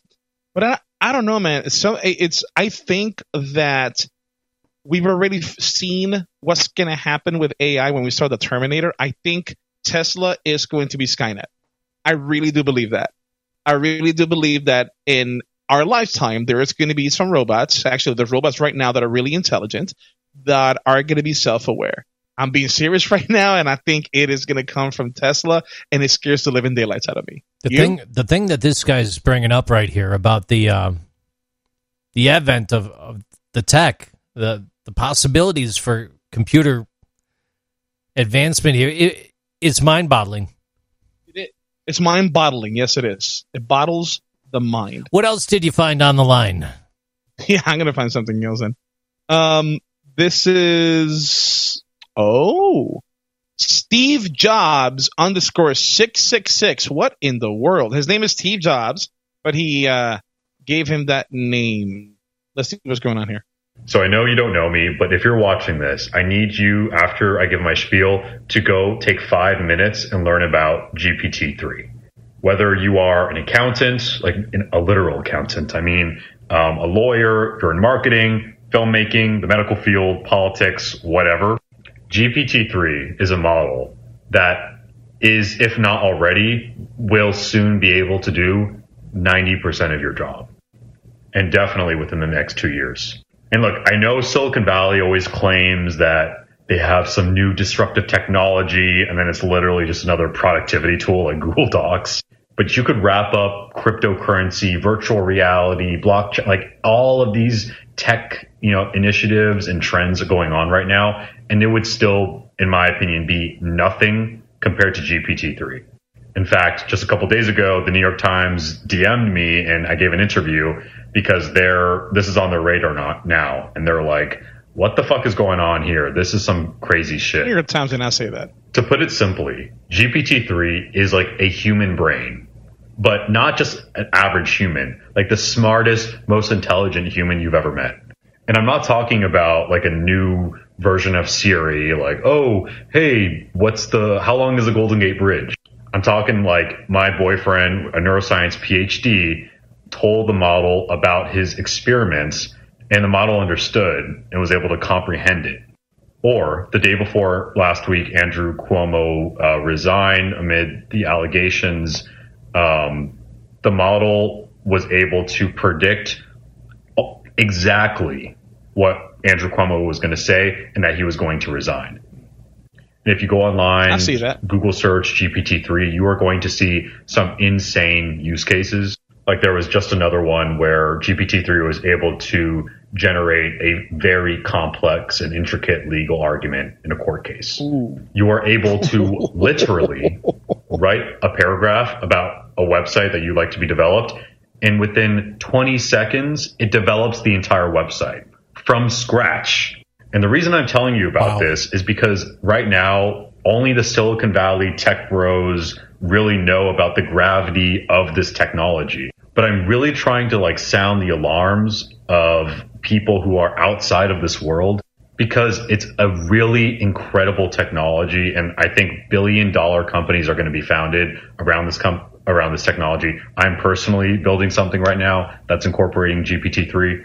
And in the past with automation, it's always the people who don't know about the technology that are left behind. And I think it's really important to educate yourself about this. Please go look into it. All right, that's it. All right, so so nine months after the launch of the first commercial product, the Open API, uh, OpenAI API, has more than 300 applications uh, that are now officially using GPT-3, and tens of thousands of developers around the globe are building on the GPT-3 platform. That's as of March 25th of this year. Numbers are clearly a lot higher right now. GPT stands for Generative Pre-trained Transformer version 3. It's an autoregressive language model that uses deep learning to produce human-like text. It's the third generation language prediction model in the GPT-N series created by the company OpenAI, a San Francisco-based artificial intelligence research laboratory. So this is the Minority Report. That's what this is, and we're getting there because the the the movie The Minority Report takes place in 2054. That's not too far off. So just uh, not. just three days ago from the recording of this podcast from the website 1010 uh, the writer thomas smith asked gpt-3 about covid-19 and its responses shocked him the current version of GPT-3 was only trained on data gathered through October of 2019. That means that GPT-3 has never heard of COVID-19 since the virus only started circulating broadly in December of that year. In testing the system This person wonders what would happen if he taught GPT 3 about COVID 19 and then asked it questions about the pandemic. How would it respond? And would its answers match at all with the reality of how COVID has unfolded? So they decided to find out. And the hmm. results were shocking. Gave him a new appreciation for the role that generative AI might play in guiding decision makers during future outbreaks. To be clear, it's an experimental use of GPT 3 intended to explore the potential for future AI assisted decision making and especially to evaluate embedded biases. It's not a production ready use system that this person's working on. So he goes on to get the answer Quote, a novel coronavirus was discovered in Wuhan, China in December 2019 and began to spread worldwide. The general prompts yielded, yielded a vibrant, diverse set of responses, all in wildly different formats. GPT 3 generated Socratic dialogues about COVID 19, imaginary scientific papers with fake authors, pretend instant messenger exchanges between people discussing the viruses, and much more. But it struggled with the idea that my prompt represented reality. In many cases, it turned my prompt into a book or a movie pitch, as if sudden global pandemic was unbelievable, and then it must be part of a work of fiction. So, first I asked GPT 3 how COVID 19 came to be with the question how did the virus jump to humans? What were the intermediary animal hosts? And the system responded by saying that the virus jumped to humans from bats. The intermediary animal hosts are unknown that mostly squares with uh, what what people say happened. Next, Wait a minute. Next, he asked the AI uh, about the virus impacts in response to the question, "What populations are most affected by the virus?" GPT three responded, "The populations most affected by the virus are the elderly and those with chronic illness." And then the last question: What other conditions make the virus worse? GPT 3 even correctly predicted the specific conditions most associated with mortality, responded that asthma, diabetes, and kidney disease could lead to worse COVID 19 outcomes, according to the Nature study. Severe asthma, diabetes, and reduced kidney function are indeed three of the most significant pre existing conditions. Oh, there's one more that he had. Two more. Do you want the other two? Sure. He asked it, Will people be willing to wear masks in the United States to stop the virus from spreading? GPT 3 responded that people in the United States will be willing to wear masks to stop the virus from spreading. The virus is spread through the air, and masks will help prevent the spread of the virus. Oh, it's, oh, there you go. And then, how will governments attempt to contain the virus? GPT 3 responded saying that it would attempt to contain the virus by closing borders, imposing travel restrictions, isolating infected individuals. And uh, wow, GPT 3 kind of gave all the answers of exactly what's taking place right now. It's almost no, like except a, one. It's like a script Except- in a way. No, except one, the mask thing. I was really hoping to hear that half the country wants to wear masks, half the country doesn't, and that's the big argument right now. If the virus mutates, expected sites of mutation which would increase virulence include.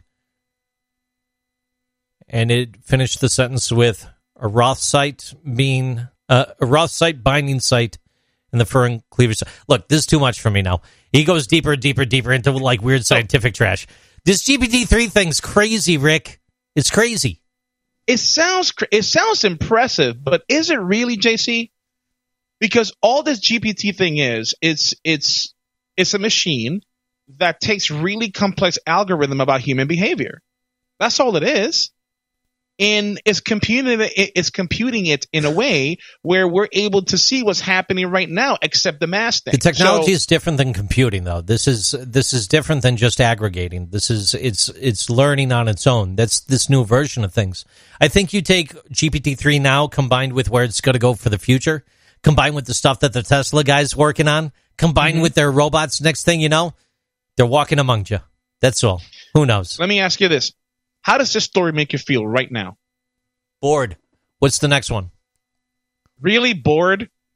Really? You just spent five minutes reading that, that crap, and you're like, yeah, I'm bored. Yeah, Why didn't you stop it then? What's the next one? Because I'm not. Bo- I wasn't bored then. I'm bored now. Jeez, man. Man, Fine when you're talking. All right, hey, this is Nana Julie seventy two. What is she's asking here? Let's see. So you think you're having a bad day? I got a new boss at work. I matched with him on Tinder two years ago, and he sent me dick pics. What? Wow. Um. wow. Well, there's a new one. oh my goodness, that is hilarious. Could you imagine she walking into that office? You look familiar. Look through the phone. Ah, here you are. Oh, it's Anthony Weiner. no, I'm kidding. Oh wow! I want eh, this is only twelve seconds. She didn't say anything else about it, like what happened, or Nope. No follow up. oh, that would have been great. Yeah. That would have been great. Oh man, come on, Nana Julie seventy two. I'm gonna tag her. We need to have her on. I want to see how that work relationship is going. Dude, you should tag every single one. one. of these people that we're we're citing right here. Dude, so we're gonna do like two more. We have like twenty five. Oh, more you've got TikToks good ones. go. Come on, let's go. Let's go. dude. I gotta go to Disney today. Hold on. The who is this?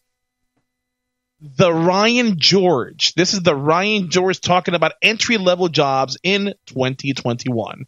Okay, so tell me, why should we welcome you into the company, corporation, business institution corp family? Well, I'm glad you asked. I feel like I bring a lot to the table in terms of. Oh, looks like the mask mandate is back on. I'll ask that you please put a mask on. Oh, okay. And, you know, we're going to ask that you comply with COVID guidelines, right? If we need to wear masks, that applies to you too. I just found out about it like a second after you. Oh, mask mandate's lifted again. You don't have to wear that. It's just the two of us here, you know? All right. Oh, actually, there's a new variant. We're going to continue this remotely, okay? Oh, okay.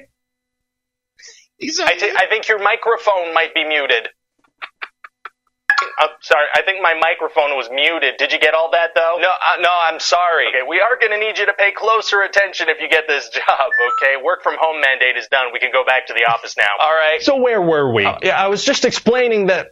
Sorry, is that tree on fire outside? Yeah, sometimes trees catch on fire. That's just kind of how weather works now. What are we going to do about it? Something? I, Maybe? No. Okay. And mask on? Oh, and mask off. So listen, the warehouse works with some pretty in-depth software that's been around for the past two years. We do require five years of experience with it. I don't have that. You don't? No, no, because of the you know, mathematical impossibility. Okay. So listen, a good thing about this job is we start you off at a competitive salary and then you can work your way up to minimum wage. Oh. We also have some fun incentive programs. Like that could be you one day if you work hard enough. That's, that man's skin is completely gray. Yeah, well unfortunately our insurance plan doesn't cover desaturation. What does the insurance plan cover? We don't have an insurance plan. Oh, what we do give to our team members is the opportunity to see our billionaire CEO go up to space for four minutes. Does that really, does that help with health issues? Well, we just really think that'll lift everybody's spirits, you know? And You can't get sick if your spirit's being lifted. All due respect, I think that might not be true. Well, then the lifted spirits might be in a more literal sense. Either way, it works itself out. That seems kind of dark. Also, there is a ton of water outside. Yeah, another cool benefit of this job. Sometimes the ocean comes to see ya. That is a flood. We like to think of it as a perk. So listen, the job's yours if you want it. I, oh, can I think about it? Okay, look, I understand. I see what's going on here. I get it. You do? Yeah, I get it. Your generation is lazy and entitled. I already have two jobs and I need a third to afford living here. Yeah, well, look, things were rough for me when I was young too. Okay, but say it was rough for your generation. Does that mean it should also be rough for all generations to come? Yes. So we're just,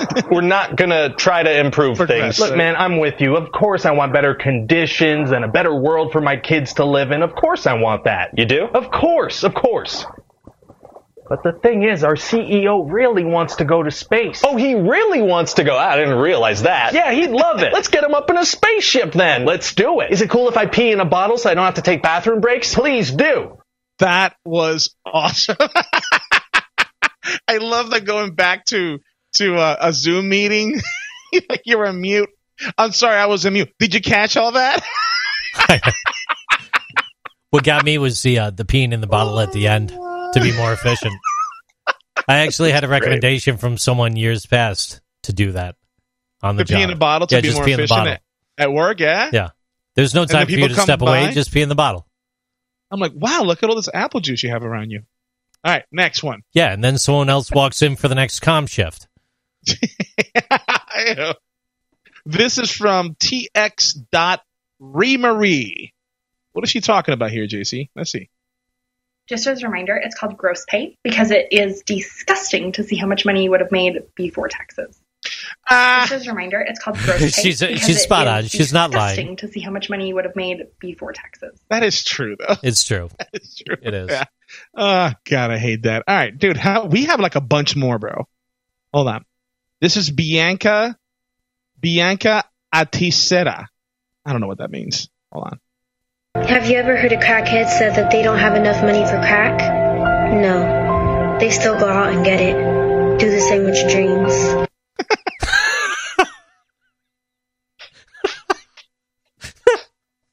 Oh this is a great visual. When she says that, do the same with your dreams, she walks away and she does the little wavily hands like a fairy godmother, and like little pixie dust comes out of it. Hold on, I, I gotta hear that again. Hold on, hold on, hold on. Have you ever heard a crackhead say that they don't have enough money for crack? No. They still go out and get it. Do the same with your dreams.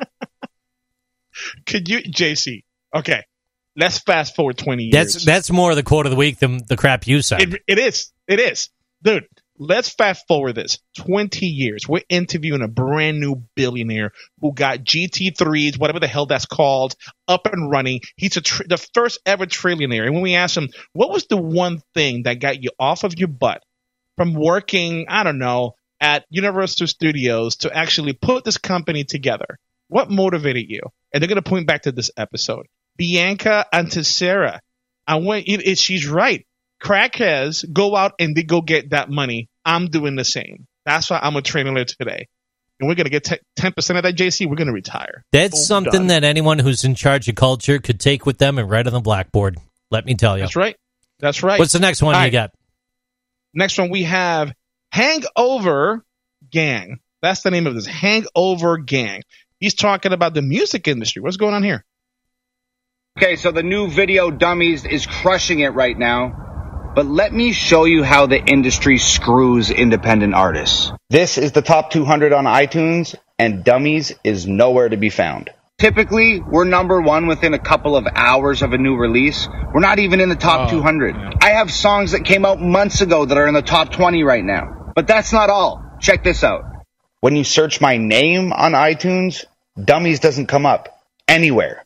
But wait, there's more. And when you search the song title, Dummies, it's like it doesn't even exist. You actually have to search my name and the title of the song to bring it up at all. This is how the industry screws independent artists. The platforms will chalk it up to like a glitch or a technical error. The fact of the matter is, major labels have these platforms in their pockets and they want their major label artists to do well, not independent artists. So behind the scenes, they fuck us. Look, all I'm saying is, I don't know who this guy is. If the music was good, then other people would think it's good. And you multiply that by other people who think it's good. Now you have a lot of people who think it's good. That's how these systems work, right? So iTunes, I happen Well, that's to know, that's it works what that's what he's saying. It doesn't work. That's that's what he's saying that it's a broken system and that it turns out How? to be. Well, he just explained it to you that it turns out to be like backdoor agreements between people on what's up and traded. You could you could actually Google it. Actually, there's a, a lot about the uh, swapping of like number one hits amongst record labels over a span of time. It's interesting from the independent artist perspective and also the perspective of rights, where things are going to wind up going like in the next few years.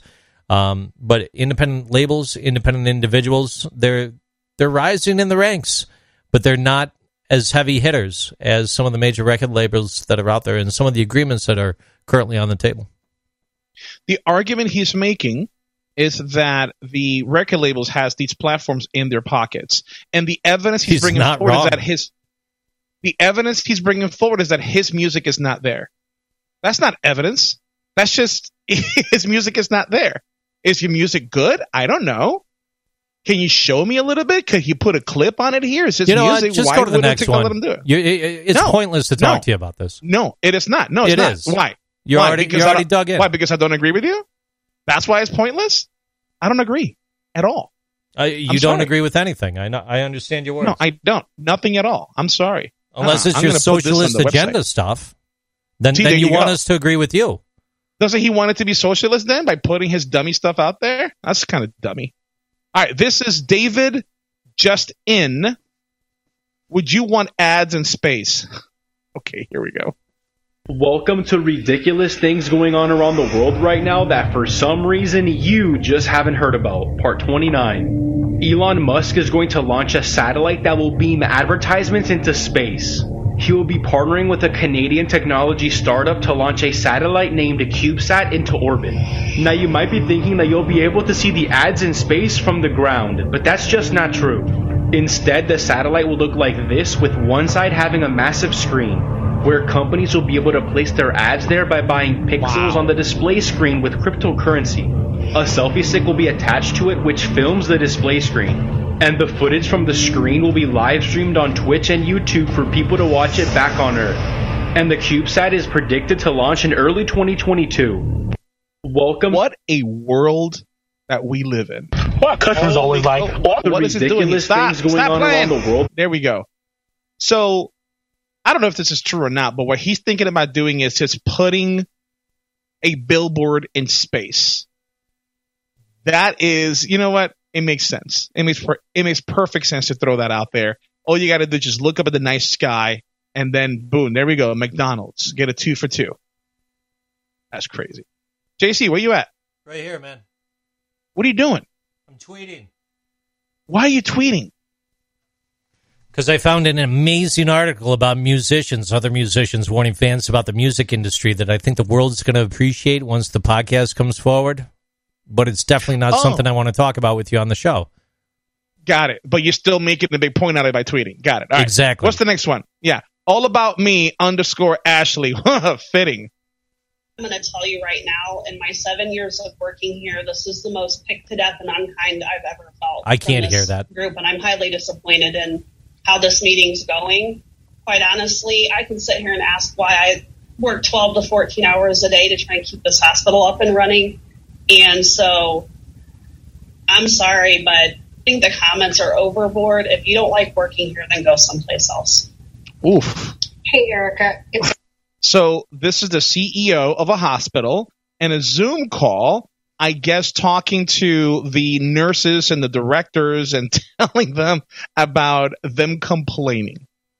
This is the biggest, most quickest way to get your employees to quit. It really is. Instead of you slamming them down for their complaints, because I happen to know that these healthcare workers are being worked literally to death.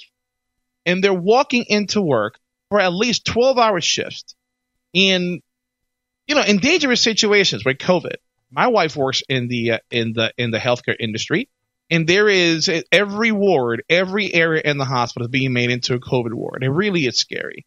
But for people to complain, they have every right to, especially when they're they're in little fear of their life. And for the CEO to say that, people are just going to walk out. And like I said earlier, people are going to look in the mirror and say, I don't need this shit. And they're going to go somewhere else and then she's going to wonder why she has nobody working for her. That's exactly what's going to happen. All right. Should we continue, right JC? What's going on? Yeah, what's this uh this next one here? Should be a All good right. one. This is The Wolf of Wall Street. This is Jordan. That's the guy from the movie. Let's see what he says. I keep getting asked this question. Did you really make your office a fuck free zone oh. from 8 a.m. to 7 p.m.? And the answer is absolutely yes. With this Ghostbusters style. Only problem? No one followed it. No surprise there, though. But at least he put the policy in place and he put up signs. So that's what that's what he held up partway through the video. He held up a sign that had two stick figures in a uh, in a in a coitus shaped position, and uh, they it said no doing this from 8 a.m. to, to 5 p.m. But at least he covered himself from a policy perspective. He's doing good, right? I mean, I guess. I mean, something must have happened for him to feel the need to put that sign up in the office. I mean, what kind of? A, I mean, look, we. I for those of you who have not seen the movie, go watch The Wolf of Wall Street. Leonardo DiCaprio did an amazing job in that movie. You it know, was really when really that movie first came out and people were saying the name of the movie over and over and over, I had a hard time hearing what they were saying. So I'm like, I I've yet to see the movie Wiffle Ball Street. They're like, no, no, no, Wiffle Ball Street. I'm like, Wiffle Ball Street. Yeah. No, it was Wolf of Wall Street. Little did I know for like a year and a half. Look at that. I kept Googling it. I could never find it. I'm like, Wiffle Ball Street. I don't see what. It, it's a great movie, I guess. You haven't seen it? Oh, I've seen Wolf of Wall Street. I've never seen Not Wolf of Wall Street. That's right. I'm sure there's a movie out there called Wiffle Wall Street. All right, here we go. couple of more. Yeah, it's on OnlyFans. They j- Ew. Job Doctor Teresa. All right, now look, this lady is getting huge on TikTok. She really is. Uh, she went out there, and you know, at first it was a few hundred people, few thousand people. Next thing you know, she's like the million view like job pro. She, she, yeah, no, she's like cream of the crop, the best out there. Uh, Ricky, did you reach out to her to get her on the show? I don't think you did. no, I yet. didn't. Not yet. No, I didn't. I haven't. We need to No, have her She's too big for us. She's too big for us. She's not. She's like, we had we had the CEO of HRCI on this program. No one's too You big for us. We had the top dogs here already. It's all good. We ne- we need to reach out to Job Doctor uh, Tessa. Well, let's see what she has to say. Narcissists are climbing the career ladder much faster than everyone else, which is really frustrating because narcissists have been proven to instill a terrible corporate culture, not collaborate well with others, engage in increased tax avoidance or fraud, and overall bring companies down. Why are we giving them the top job? And the answer lies in they are typically great self promoters. They're able to say that they can do lots of things that they can't necessarily do, by the way. In the study, they compare their resume with the accomplishments they say they have, and there's a gap. And they also make more aggressive goals, which could really appeal to senior management. She is right. Narcissist. She is 100% right about that, though. Yeah. Right? Because if you're. Ah, the old adage, you know what? If you work hard, things, good things would happen to you.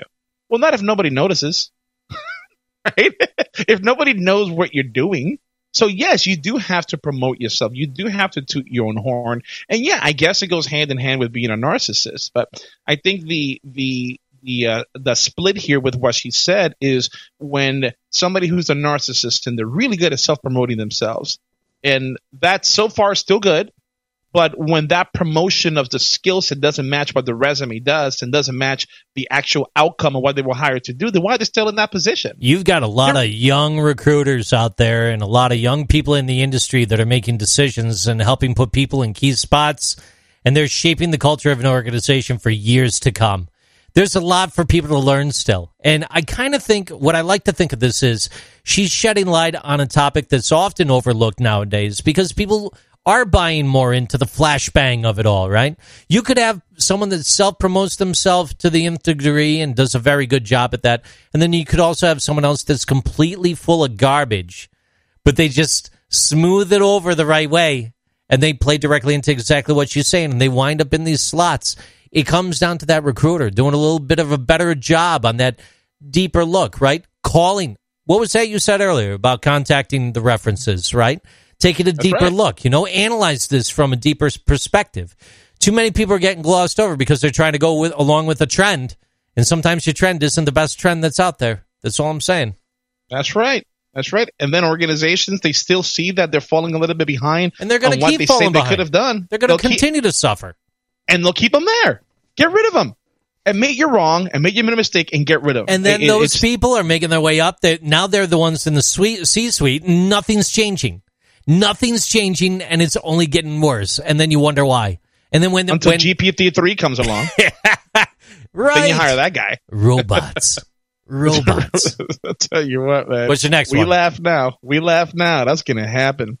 This is John Finance Tips, personal Ah, finance cheat How to get a higher John. salary? Here we go. Let's let's figure this out.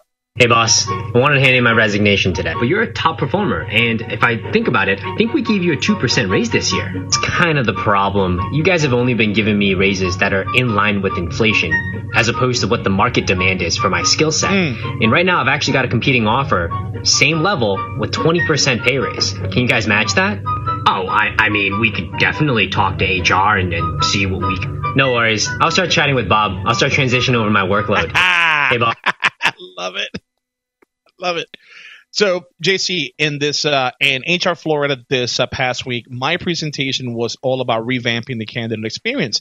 And what and you know, I talked about all the way from the candidate experience from the time they post for, for the position, um, through the interview process, through the offer, and I spent a little bit of time in the offer process. And the reason I wanted to spend some time on there is because a lot of organizations, when they decide to make an offer to somebody, they tend to lowball people, and they tend to treat that interaction like a car deal. Like let's let's let's see what the lowest we can get. And you can't treat human beings like a car. You can't treat human beings like the lowest bidding contract. So what I tell people is pay the the candidate exactly what they're worth, even if the candidate themselves don't know what that worth is. You pay them that much. So if the candidate wants 50, but they're really worth 70, pay them 70.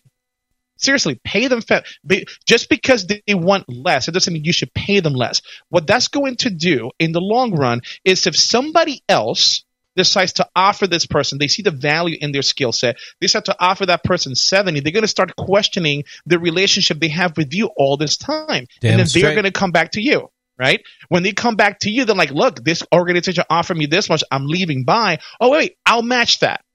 Well, shit. Why didn't you match that thi- this entire time? You've been shortchanging me the entire time.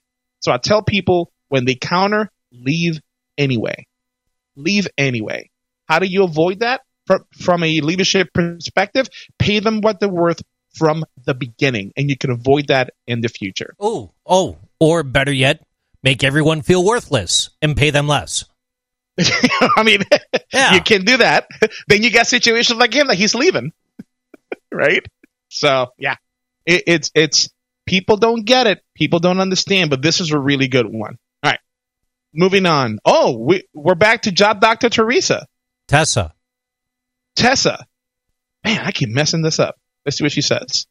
Here's how you know if you're micromanaging. Your employees are frozen in indecision. It's going to look like a lack of accountability to you. Oof. That's how you're going to describe it, but it isn't. It's micromanaging on your part. And when you are too prescriptive about what your people need to do, they will stop giving you their creativity. And they Mm. will instead ask you to define exactly what something needs to look like. And the downside is you're only going to get a product as good as your brain. Bingo. She's coming on the show. She's co- I'm, she's coming on the damn show. That is spot on. Spot on.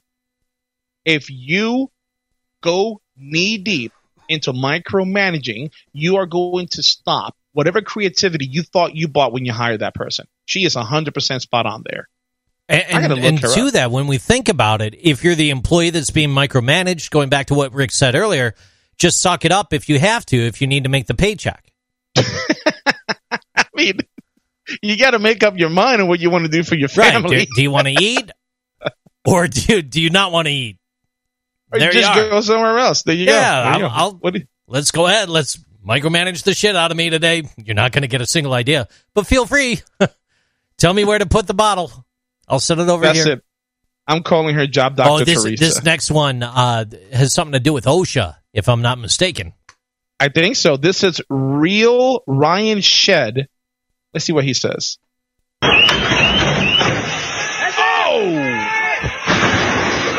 Oh my god, just wait until until OSHA shows up? Yeah, no worry. We're already here. Ryan Shed, OSHA. So the first question I have is were your guys wearing safety glasses? Hmm. No. Okay, got it. Did you have any protection down at the bottom there, you know, to make sure that no cars were I look like there's some cars down there. nope. No? Okay. Was the foreman anywhere around? Lunch. Got it. Okay. And did anybody check the the strap that was pulling pulling the window? no. Okay. I got it. Because it looked like it might might have been a little weak. Now I'm not the supervisor or anything, but I feel pretty confident saying you guys are fucked.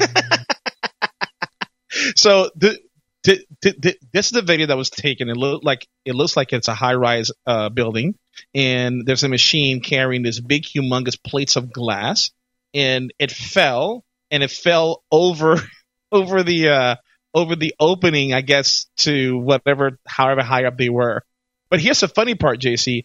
This guy who says he's OSHA in the video, he's got a uh, a uh, uh, a construction helmet on, a hard hat. He's got one of those vests, but underneath he has an X Men T-shirt. I don't think that's proper OSHA attire for working in a construction site. He even holds up his OSHA card with the OSHA Right? logo. he does.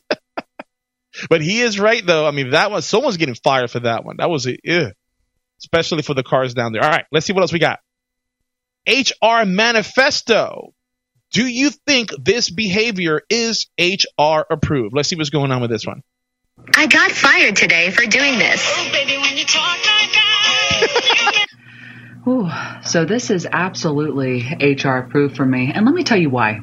This guy is using one of the key and critical plays out of my workplace survival guide for continuous employment known as passing the fucking time. Had he not, he would have quit long ago out of sheer boredom. Additionally, this is an incredibly ethical and compliant activity that he's engaging in. Why? Because we established long ago that those hips, they do not lie. There's no deceit there. Those hips do not lie. On top of that, he's probably saved his employer at least 50 pizzas worth of morale boosting engagement activities. yeah, today is not his last day. Okay, that is uh this one needs to be seen. I got to post this up there later on. It's I guess he works at a lab and there's a lot of little, you know, test tubes and the the uh, top of the uh, area where the test tubes are is is moving around and the base and the bottom is not kind of like, you know, just stirring it and the guy took a picture of Shakira. The bottom is not moving, the top is moving to the music. It looks like she's dancing. This is pretty awesome. I agree with her. I don't care what he's doing. He's passing the time, saving me a lot of money and a lot of training and development. Absolutely.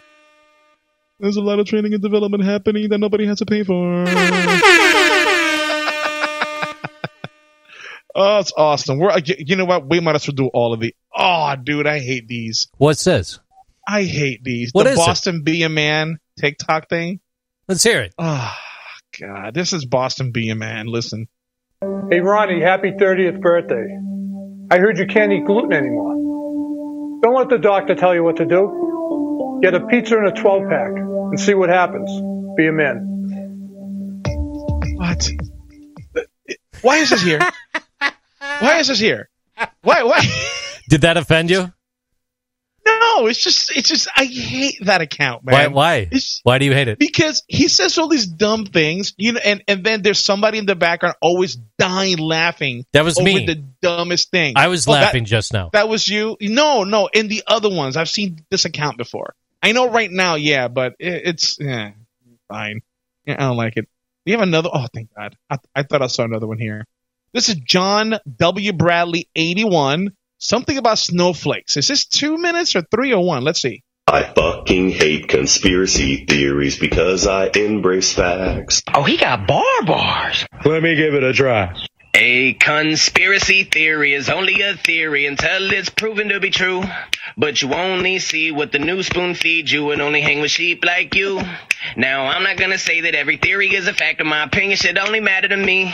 But don't attack somebody else because you lack the mind power to wrap it around the possibility. Let's go. You see, the world that we live in is truly fucked up, so I don't push it past anyone. I look without a biased view. I leave the judgment up to you because it seems like you try to troll for fun. So let me give you what you want. I shed light on your flawed logic because apparently that's something that you lack. Just because your pretty little brain can't fathom what I'm saying doesn't mean that it can't be a fact. That was strong. I fuck. That was strong. Gotta love it. That was really good. That's going to be my ringtone. I like that one. All right, almost there. This is Chit Chat Mark. Mark Shiner. Haters will say this isn't true. Hurricane Ida planned by the government? Was Hurricane Ida planned and does our government actually create storms? No. What-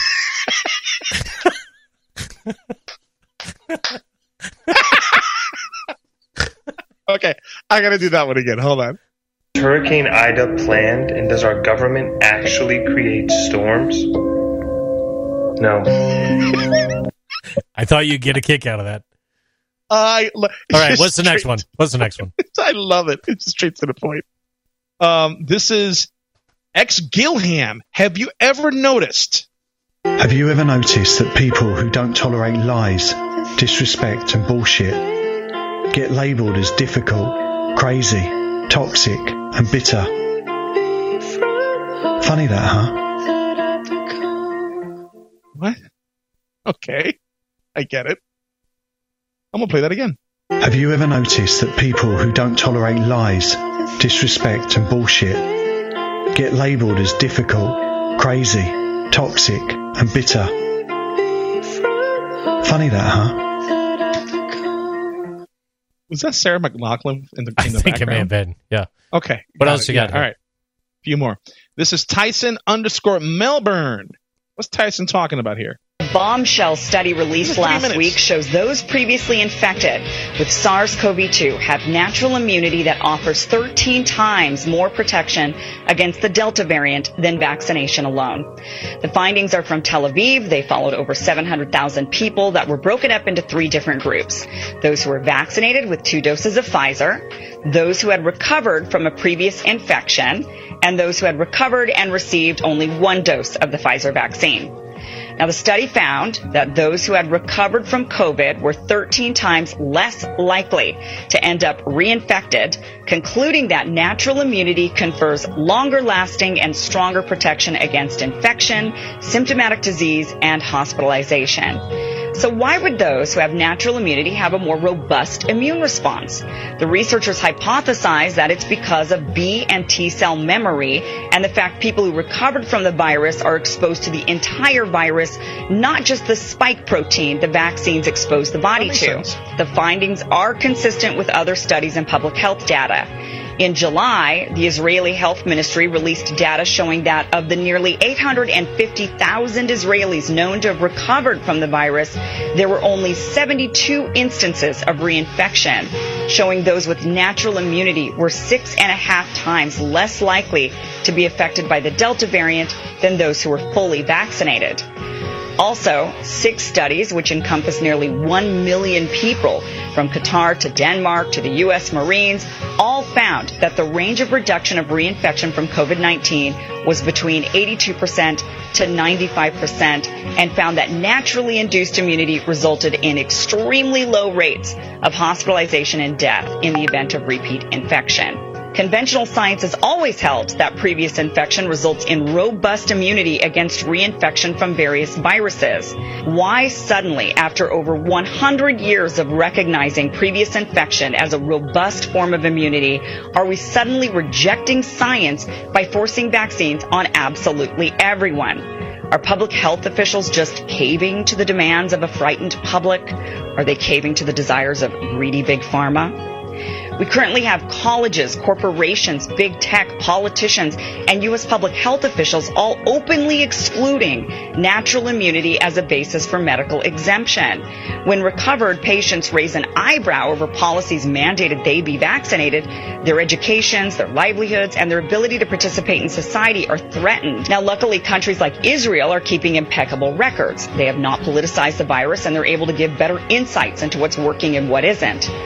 Perhaps this recent study showing natural immunity to be the best protection will be the thing that finally changes our current line of thinking back to where it always has been. So that's interesting.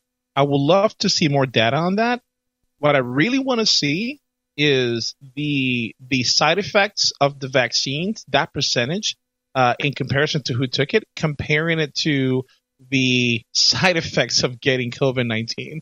Because what they're implying is it's better not to get vaccinated. It's better to actually get the full virus. That way your body builds up its defenses fully for you to get it again. I mean, that's what they're implying, I'm assuming. So I just want to see what those numbers are. Uh, because if the numbers of getting the virus, uh, the mortality rate is much higher in getting the virus and it's much lower with the vaccine, I'm still going to go with the vaccine. Right? JC, you there? Yeah. I didn't know if you were done. I'm done. Got it. Yeah, there's there's a whole piece. There's a whole study piece that was published out of Tel Aviv. That was useless. Okay, next one. All right. This is Bon G. No, I mean when you're talking about wanting to see numbers and all that other stuff you're saying, I, I would definitely recommend maybe googling that that piece, see if you can find it and, and break it down. That scientific study from Israel. Yep, I'll do that. All right. Had to repost my favorite shower thoughts that will break your brain. Shower thoughts. You never actually stop clapping. The time between claps just becomes longer. No way. You can get arrested for peeing in front of other people, and then you will be forced to pee in front of other people. Depends on where you live, though, I guess, a little bit. Light bulbs were such a good idea, they became the symbol for idea. a good idea. That's true. We don't check the refrigerator multiple times to see if we can find new food. We check to see if our standards have dropped enough since the last time we opened. Our thoughts. You Oh, that is great. The guy looks like he's so high. All right, so so regarding the piece before this, I was able to find the document. It took me more digging. That's why I didn't have big responses for you previously. So it's uh, medrxiv.org. Uh, appears to be the full comprehensive study piece. I, I I tried to find the the root source, not like an actual article for you. Uh, it's got the abstract full text, the the history, the results, and and everything like that on the comparison of natural immunity to vaccination and some of the stuff in between. Something to take a look at at your convenience. And then this guy right here, clamps are just extended period of time between. dude it's so great and i love the standards it's it's with the uh, fridge you just open it again to see if your standards had dropped since the last time you checked you can't go you wrong so high but it's awesome What's All our right, last we got one? one more oh the boss to be a man guy Oh yeah, yeah, Hold on. This is great for Florida because I'll tell you something.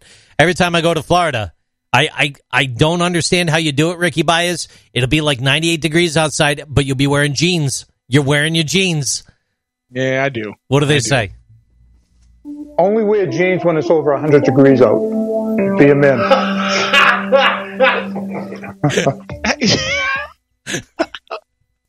how is that hilariously funny it's just not dude Oh, It- it's I don't know. hysterical. I love it. really Oh, yeah, okay i mean wait. to each his own bro to each his own It's time for Florida Man Stories. Florida Man Stories this week brought to you in part by the conference that no one went to. Oh my god, dude, that's not true. That is not true. Hold okay, on, let me turn okay, okay. The conference that everyone went to, but no one showed up for Ricky's conversation. Because it was 7 a.m. Brutal. It's okay. Brutal. We, have got to get you. people. Got to okay. get you back on the main stage. So do, here's man. how we're going to break it down. I'm going to read the headlines, and because we are weeks behind and nearing the end of the show, you're going to tell me which one you want to hear. Okay. Okay, gotcha. and then I we're also going to follow this up with one TikTok piece at the very end on advice moving to Florida. I did send that over to you. So with the articles that are at hand right now, first, Florida man uh, Stephen Jordan was arrested after threatening to blow up Disney World executives. And then moving on, an alligator snuck up on a Florida woman fishing with her friends. We already talked about those. Florida man takes a date on a police chase. According to the sheriff, DNA matched proven Brazilian man killed three Florida women two decades ago. A Florida woman scratch off worth $2 million as the top prize. And a Florida man puts a fake bomb on a porch to fight an eviction attempt. Ricky Baez, which story Oh, would you like to hear? dude. Anywhere between the scratch off and the uh, and the Disney one. The scratch off. Let's do that one. All right, the scratch off it is. Yeah. Not the fake bomb to avoid eviction. That's funny. Ha ha. I don't want to give people ideas. Yeah, no, exactly. Local10.com, uh, written by David Selig, uh, Florida woman's scratch off, worth a $2 million prize. Port St. Lucie, Florida, amid a run of $1 million scratch off winners in Florida. Lorraine Gibbs apparently had double the luck. The 67 year old woman from Port St. Lucie claimed a $2 million top prize from Florida's lottery 100X cash game. She took her winnings as a one time lump sum payment of $1,780,000, according to lottery officials. Gibbs bought her lucky $10 ticket at Darwin Gas and Wash Shop at 3095 Southwest Port St. Lucie Boulevard, mm. where you too could get beef jerky for 59 cents. the store receives $4,000 bonus commission for the selling to the winner ticket prize giveaway plus plus bonus. The Florida Lottery says there's 10 top prizes available from the particular scratcher, which debuted September of 2020. Other recent lottery winners There was a Broward County woman who won $1 million in a Florida lottery scratch off. $1 million going over to Barbara Lucatria in Coconut Creek. Barbara Katrina. Something like that. I don't know. Okay. But she's 64 years old. She bought a $30 fastest road $1 million ticket up in Jacksonville. And then she decided to take her winnings as a lump sum of $790,000. She got her ticket from the Beaver Quick Mart on West Beaver Street. The retailer is getting a $2,000 bonus commission. Thanks for shopping at the Beaver. now, So, dude, wrapping up our Florida stories segment here, I've got one more thing. But before I do, Ricky Baez, over to you. No, I just wanted to ask you if you went to uh, Tim Hortons. eh, Well, I mean, I guess you don't sell lotto tickets in Tim Hortons. You go to Tim Hortons, you get some coffee, you stop by 7 Eleven to get some gas, you buy a lottery ticket, you win $2 million. What do you do first? Stop talking to everybody. And I call, Yeah? then I call a lawyer. There you go. There you go. Yep. That is the smartest thing. Call an attorney, change your number. And in the state of New York, do you have to give your name if you win the lotto? I don't think You so. Maybe. No? I don't know. Okay. Got it. I'd have to consult with an attorney. You, there you go. Put him. Yeah. And if we could please pull up that uh, TikTok clip. This is advice on moving to Florida for those of you that are still trying to flee the oppression of the socialist regimes within the Northeast. You're such an idiot, dude. Hold on, I'm trying to bring it up. Why can't I, I don't know. up? You just got to click the link. It normally it was I- working earlier. I, am clicking. it's the internet. link, it's it's the clicking of things. What in the world is hap? How come this thing? Hold on, maybe if I. This is not working. I'm clicking it. Then copy it, paste it, do what you got to do. Do it. Estoy haciendo ahora. I'm not editing this out. That's too much work. Oh, I don't care. Don't Okay. edit it out. That's Thank cool. goodness. You don't have to. Jeez, man. What's your problem over here? Hold on. This is this is this is this is live technical difficulties. Ah, here we go. Is this him? Yes. Yeah, this got to be him. Let's do it. Got to be him. Here we go. Here we go. For my Floridians, what's one piece of advice you would give a non-Floridian planning to come to Florida for the I was going to say don't pet the wildlife, but Wix took that one. So let's let's go down the list. There are some places that you just don't want to visit. Avoid the flea markets. What? I-4 is a death trap. Don't get on it. Expect to like go back in time, like 20-ish years. There's more to Florida than just Disney World. There are some counties you just want to avoid, like Pasco and Polk County. Just don't go there. She's not wrong. Don't be shocked by the outward racism. Don't be surprised by all the idiots not wearing masks. And I'm going to double down on what Wick says. Don't touch the wildlife. That means even that cute manatee. I know it looks all cuddly and shit, but it's a federal offense. We have actual dinosaurs that roam the earth here in Florida. They aren't cute. You're What? not the crocodile hunter. They will eat you. It's for my well. I mean, gators. She's talking about gators. Oh. right? Yeah. So, what's wrong with the flea market? That was interesting. I don't know. That's my question to you. I like the flea market down here. Do you They agree with the things she there. said there? I four sucks. Outward racism is out here. It really is out here. Not not all places, right? Uh, but it's um it is out here. And then the other piece about mask.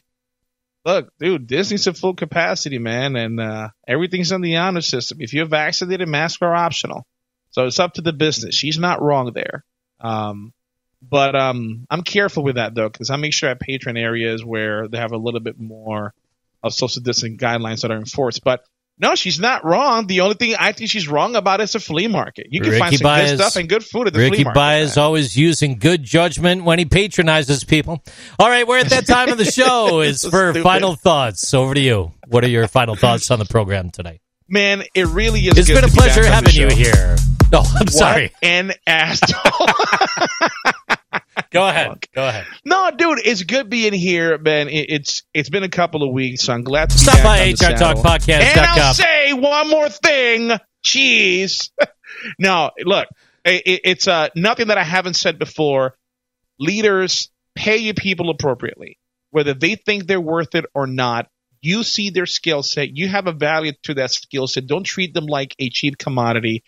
Pay them what they're worth, and you'd be surprised what kind of loyalty you buy. I'll leave it at that.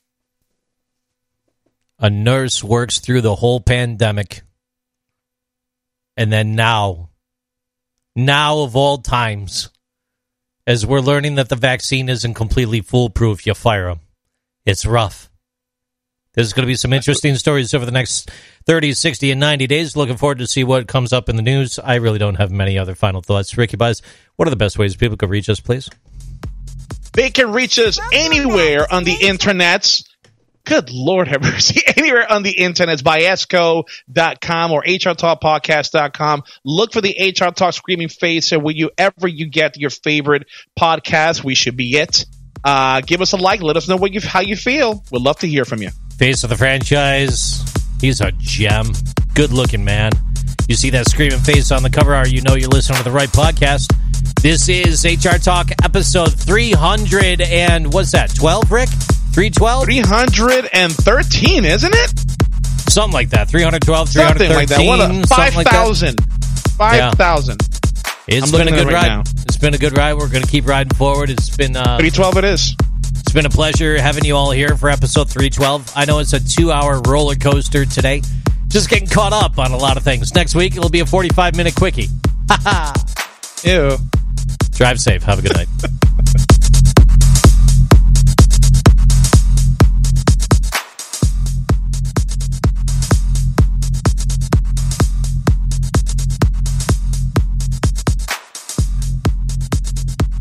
Forget Hollywood Studios. I'm going to the flea market. Welcome, the flea market horse.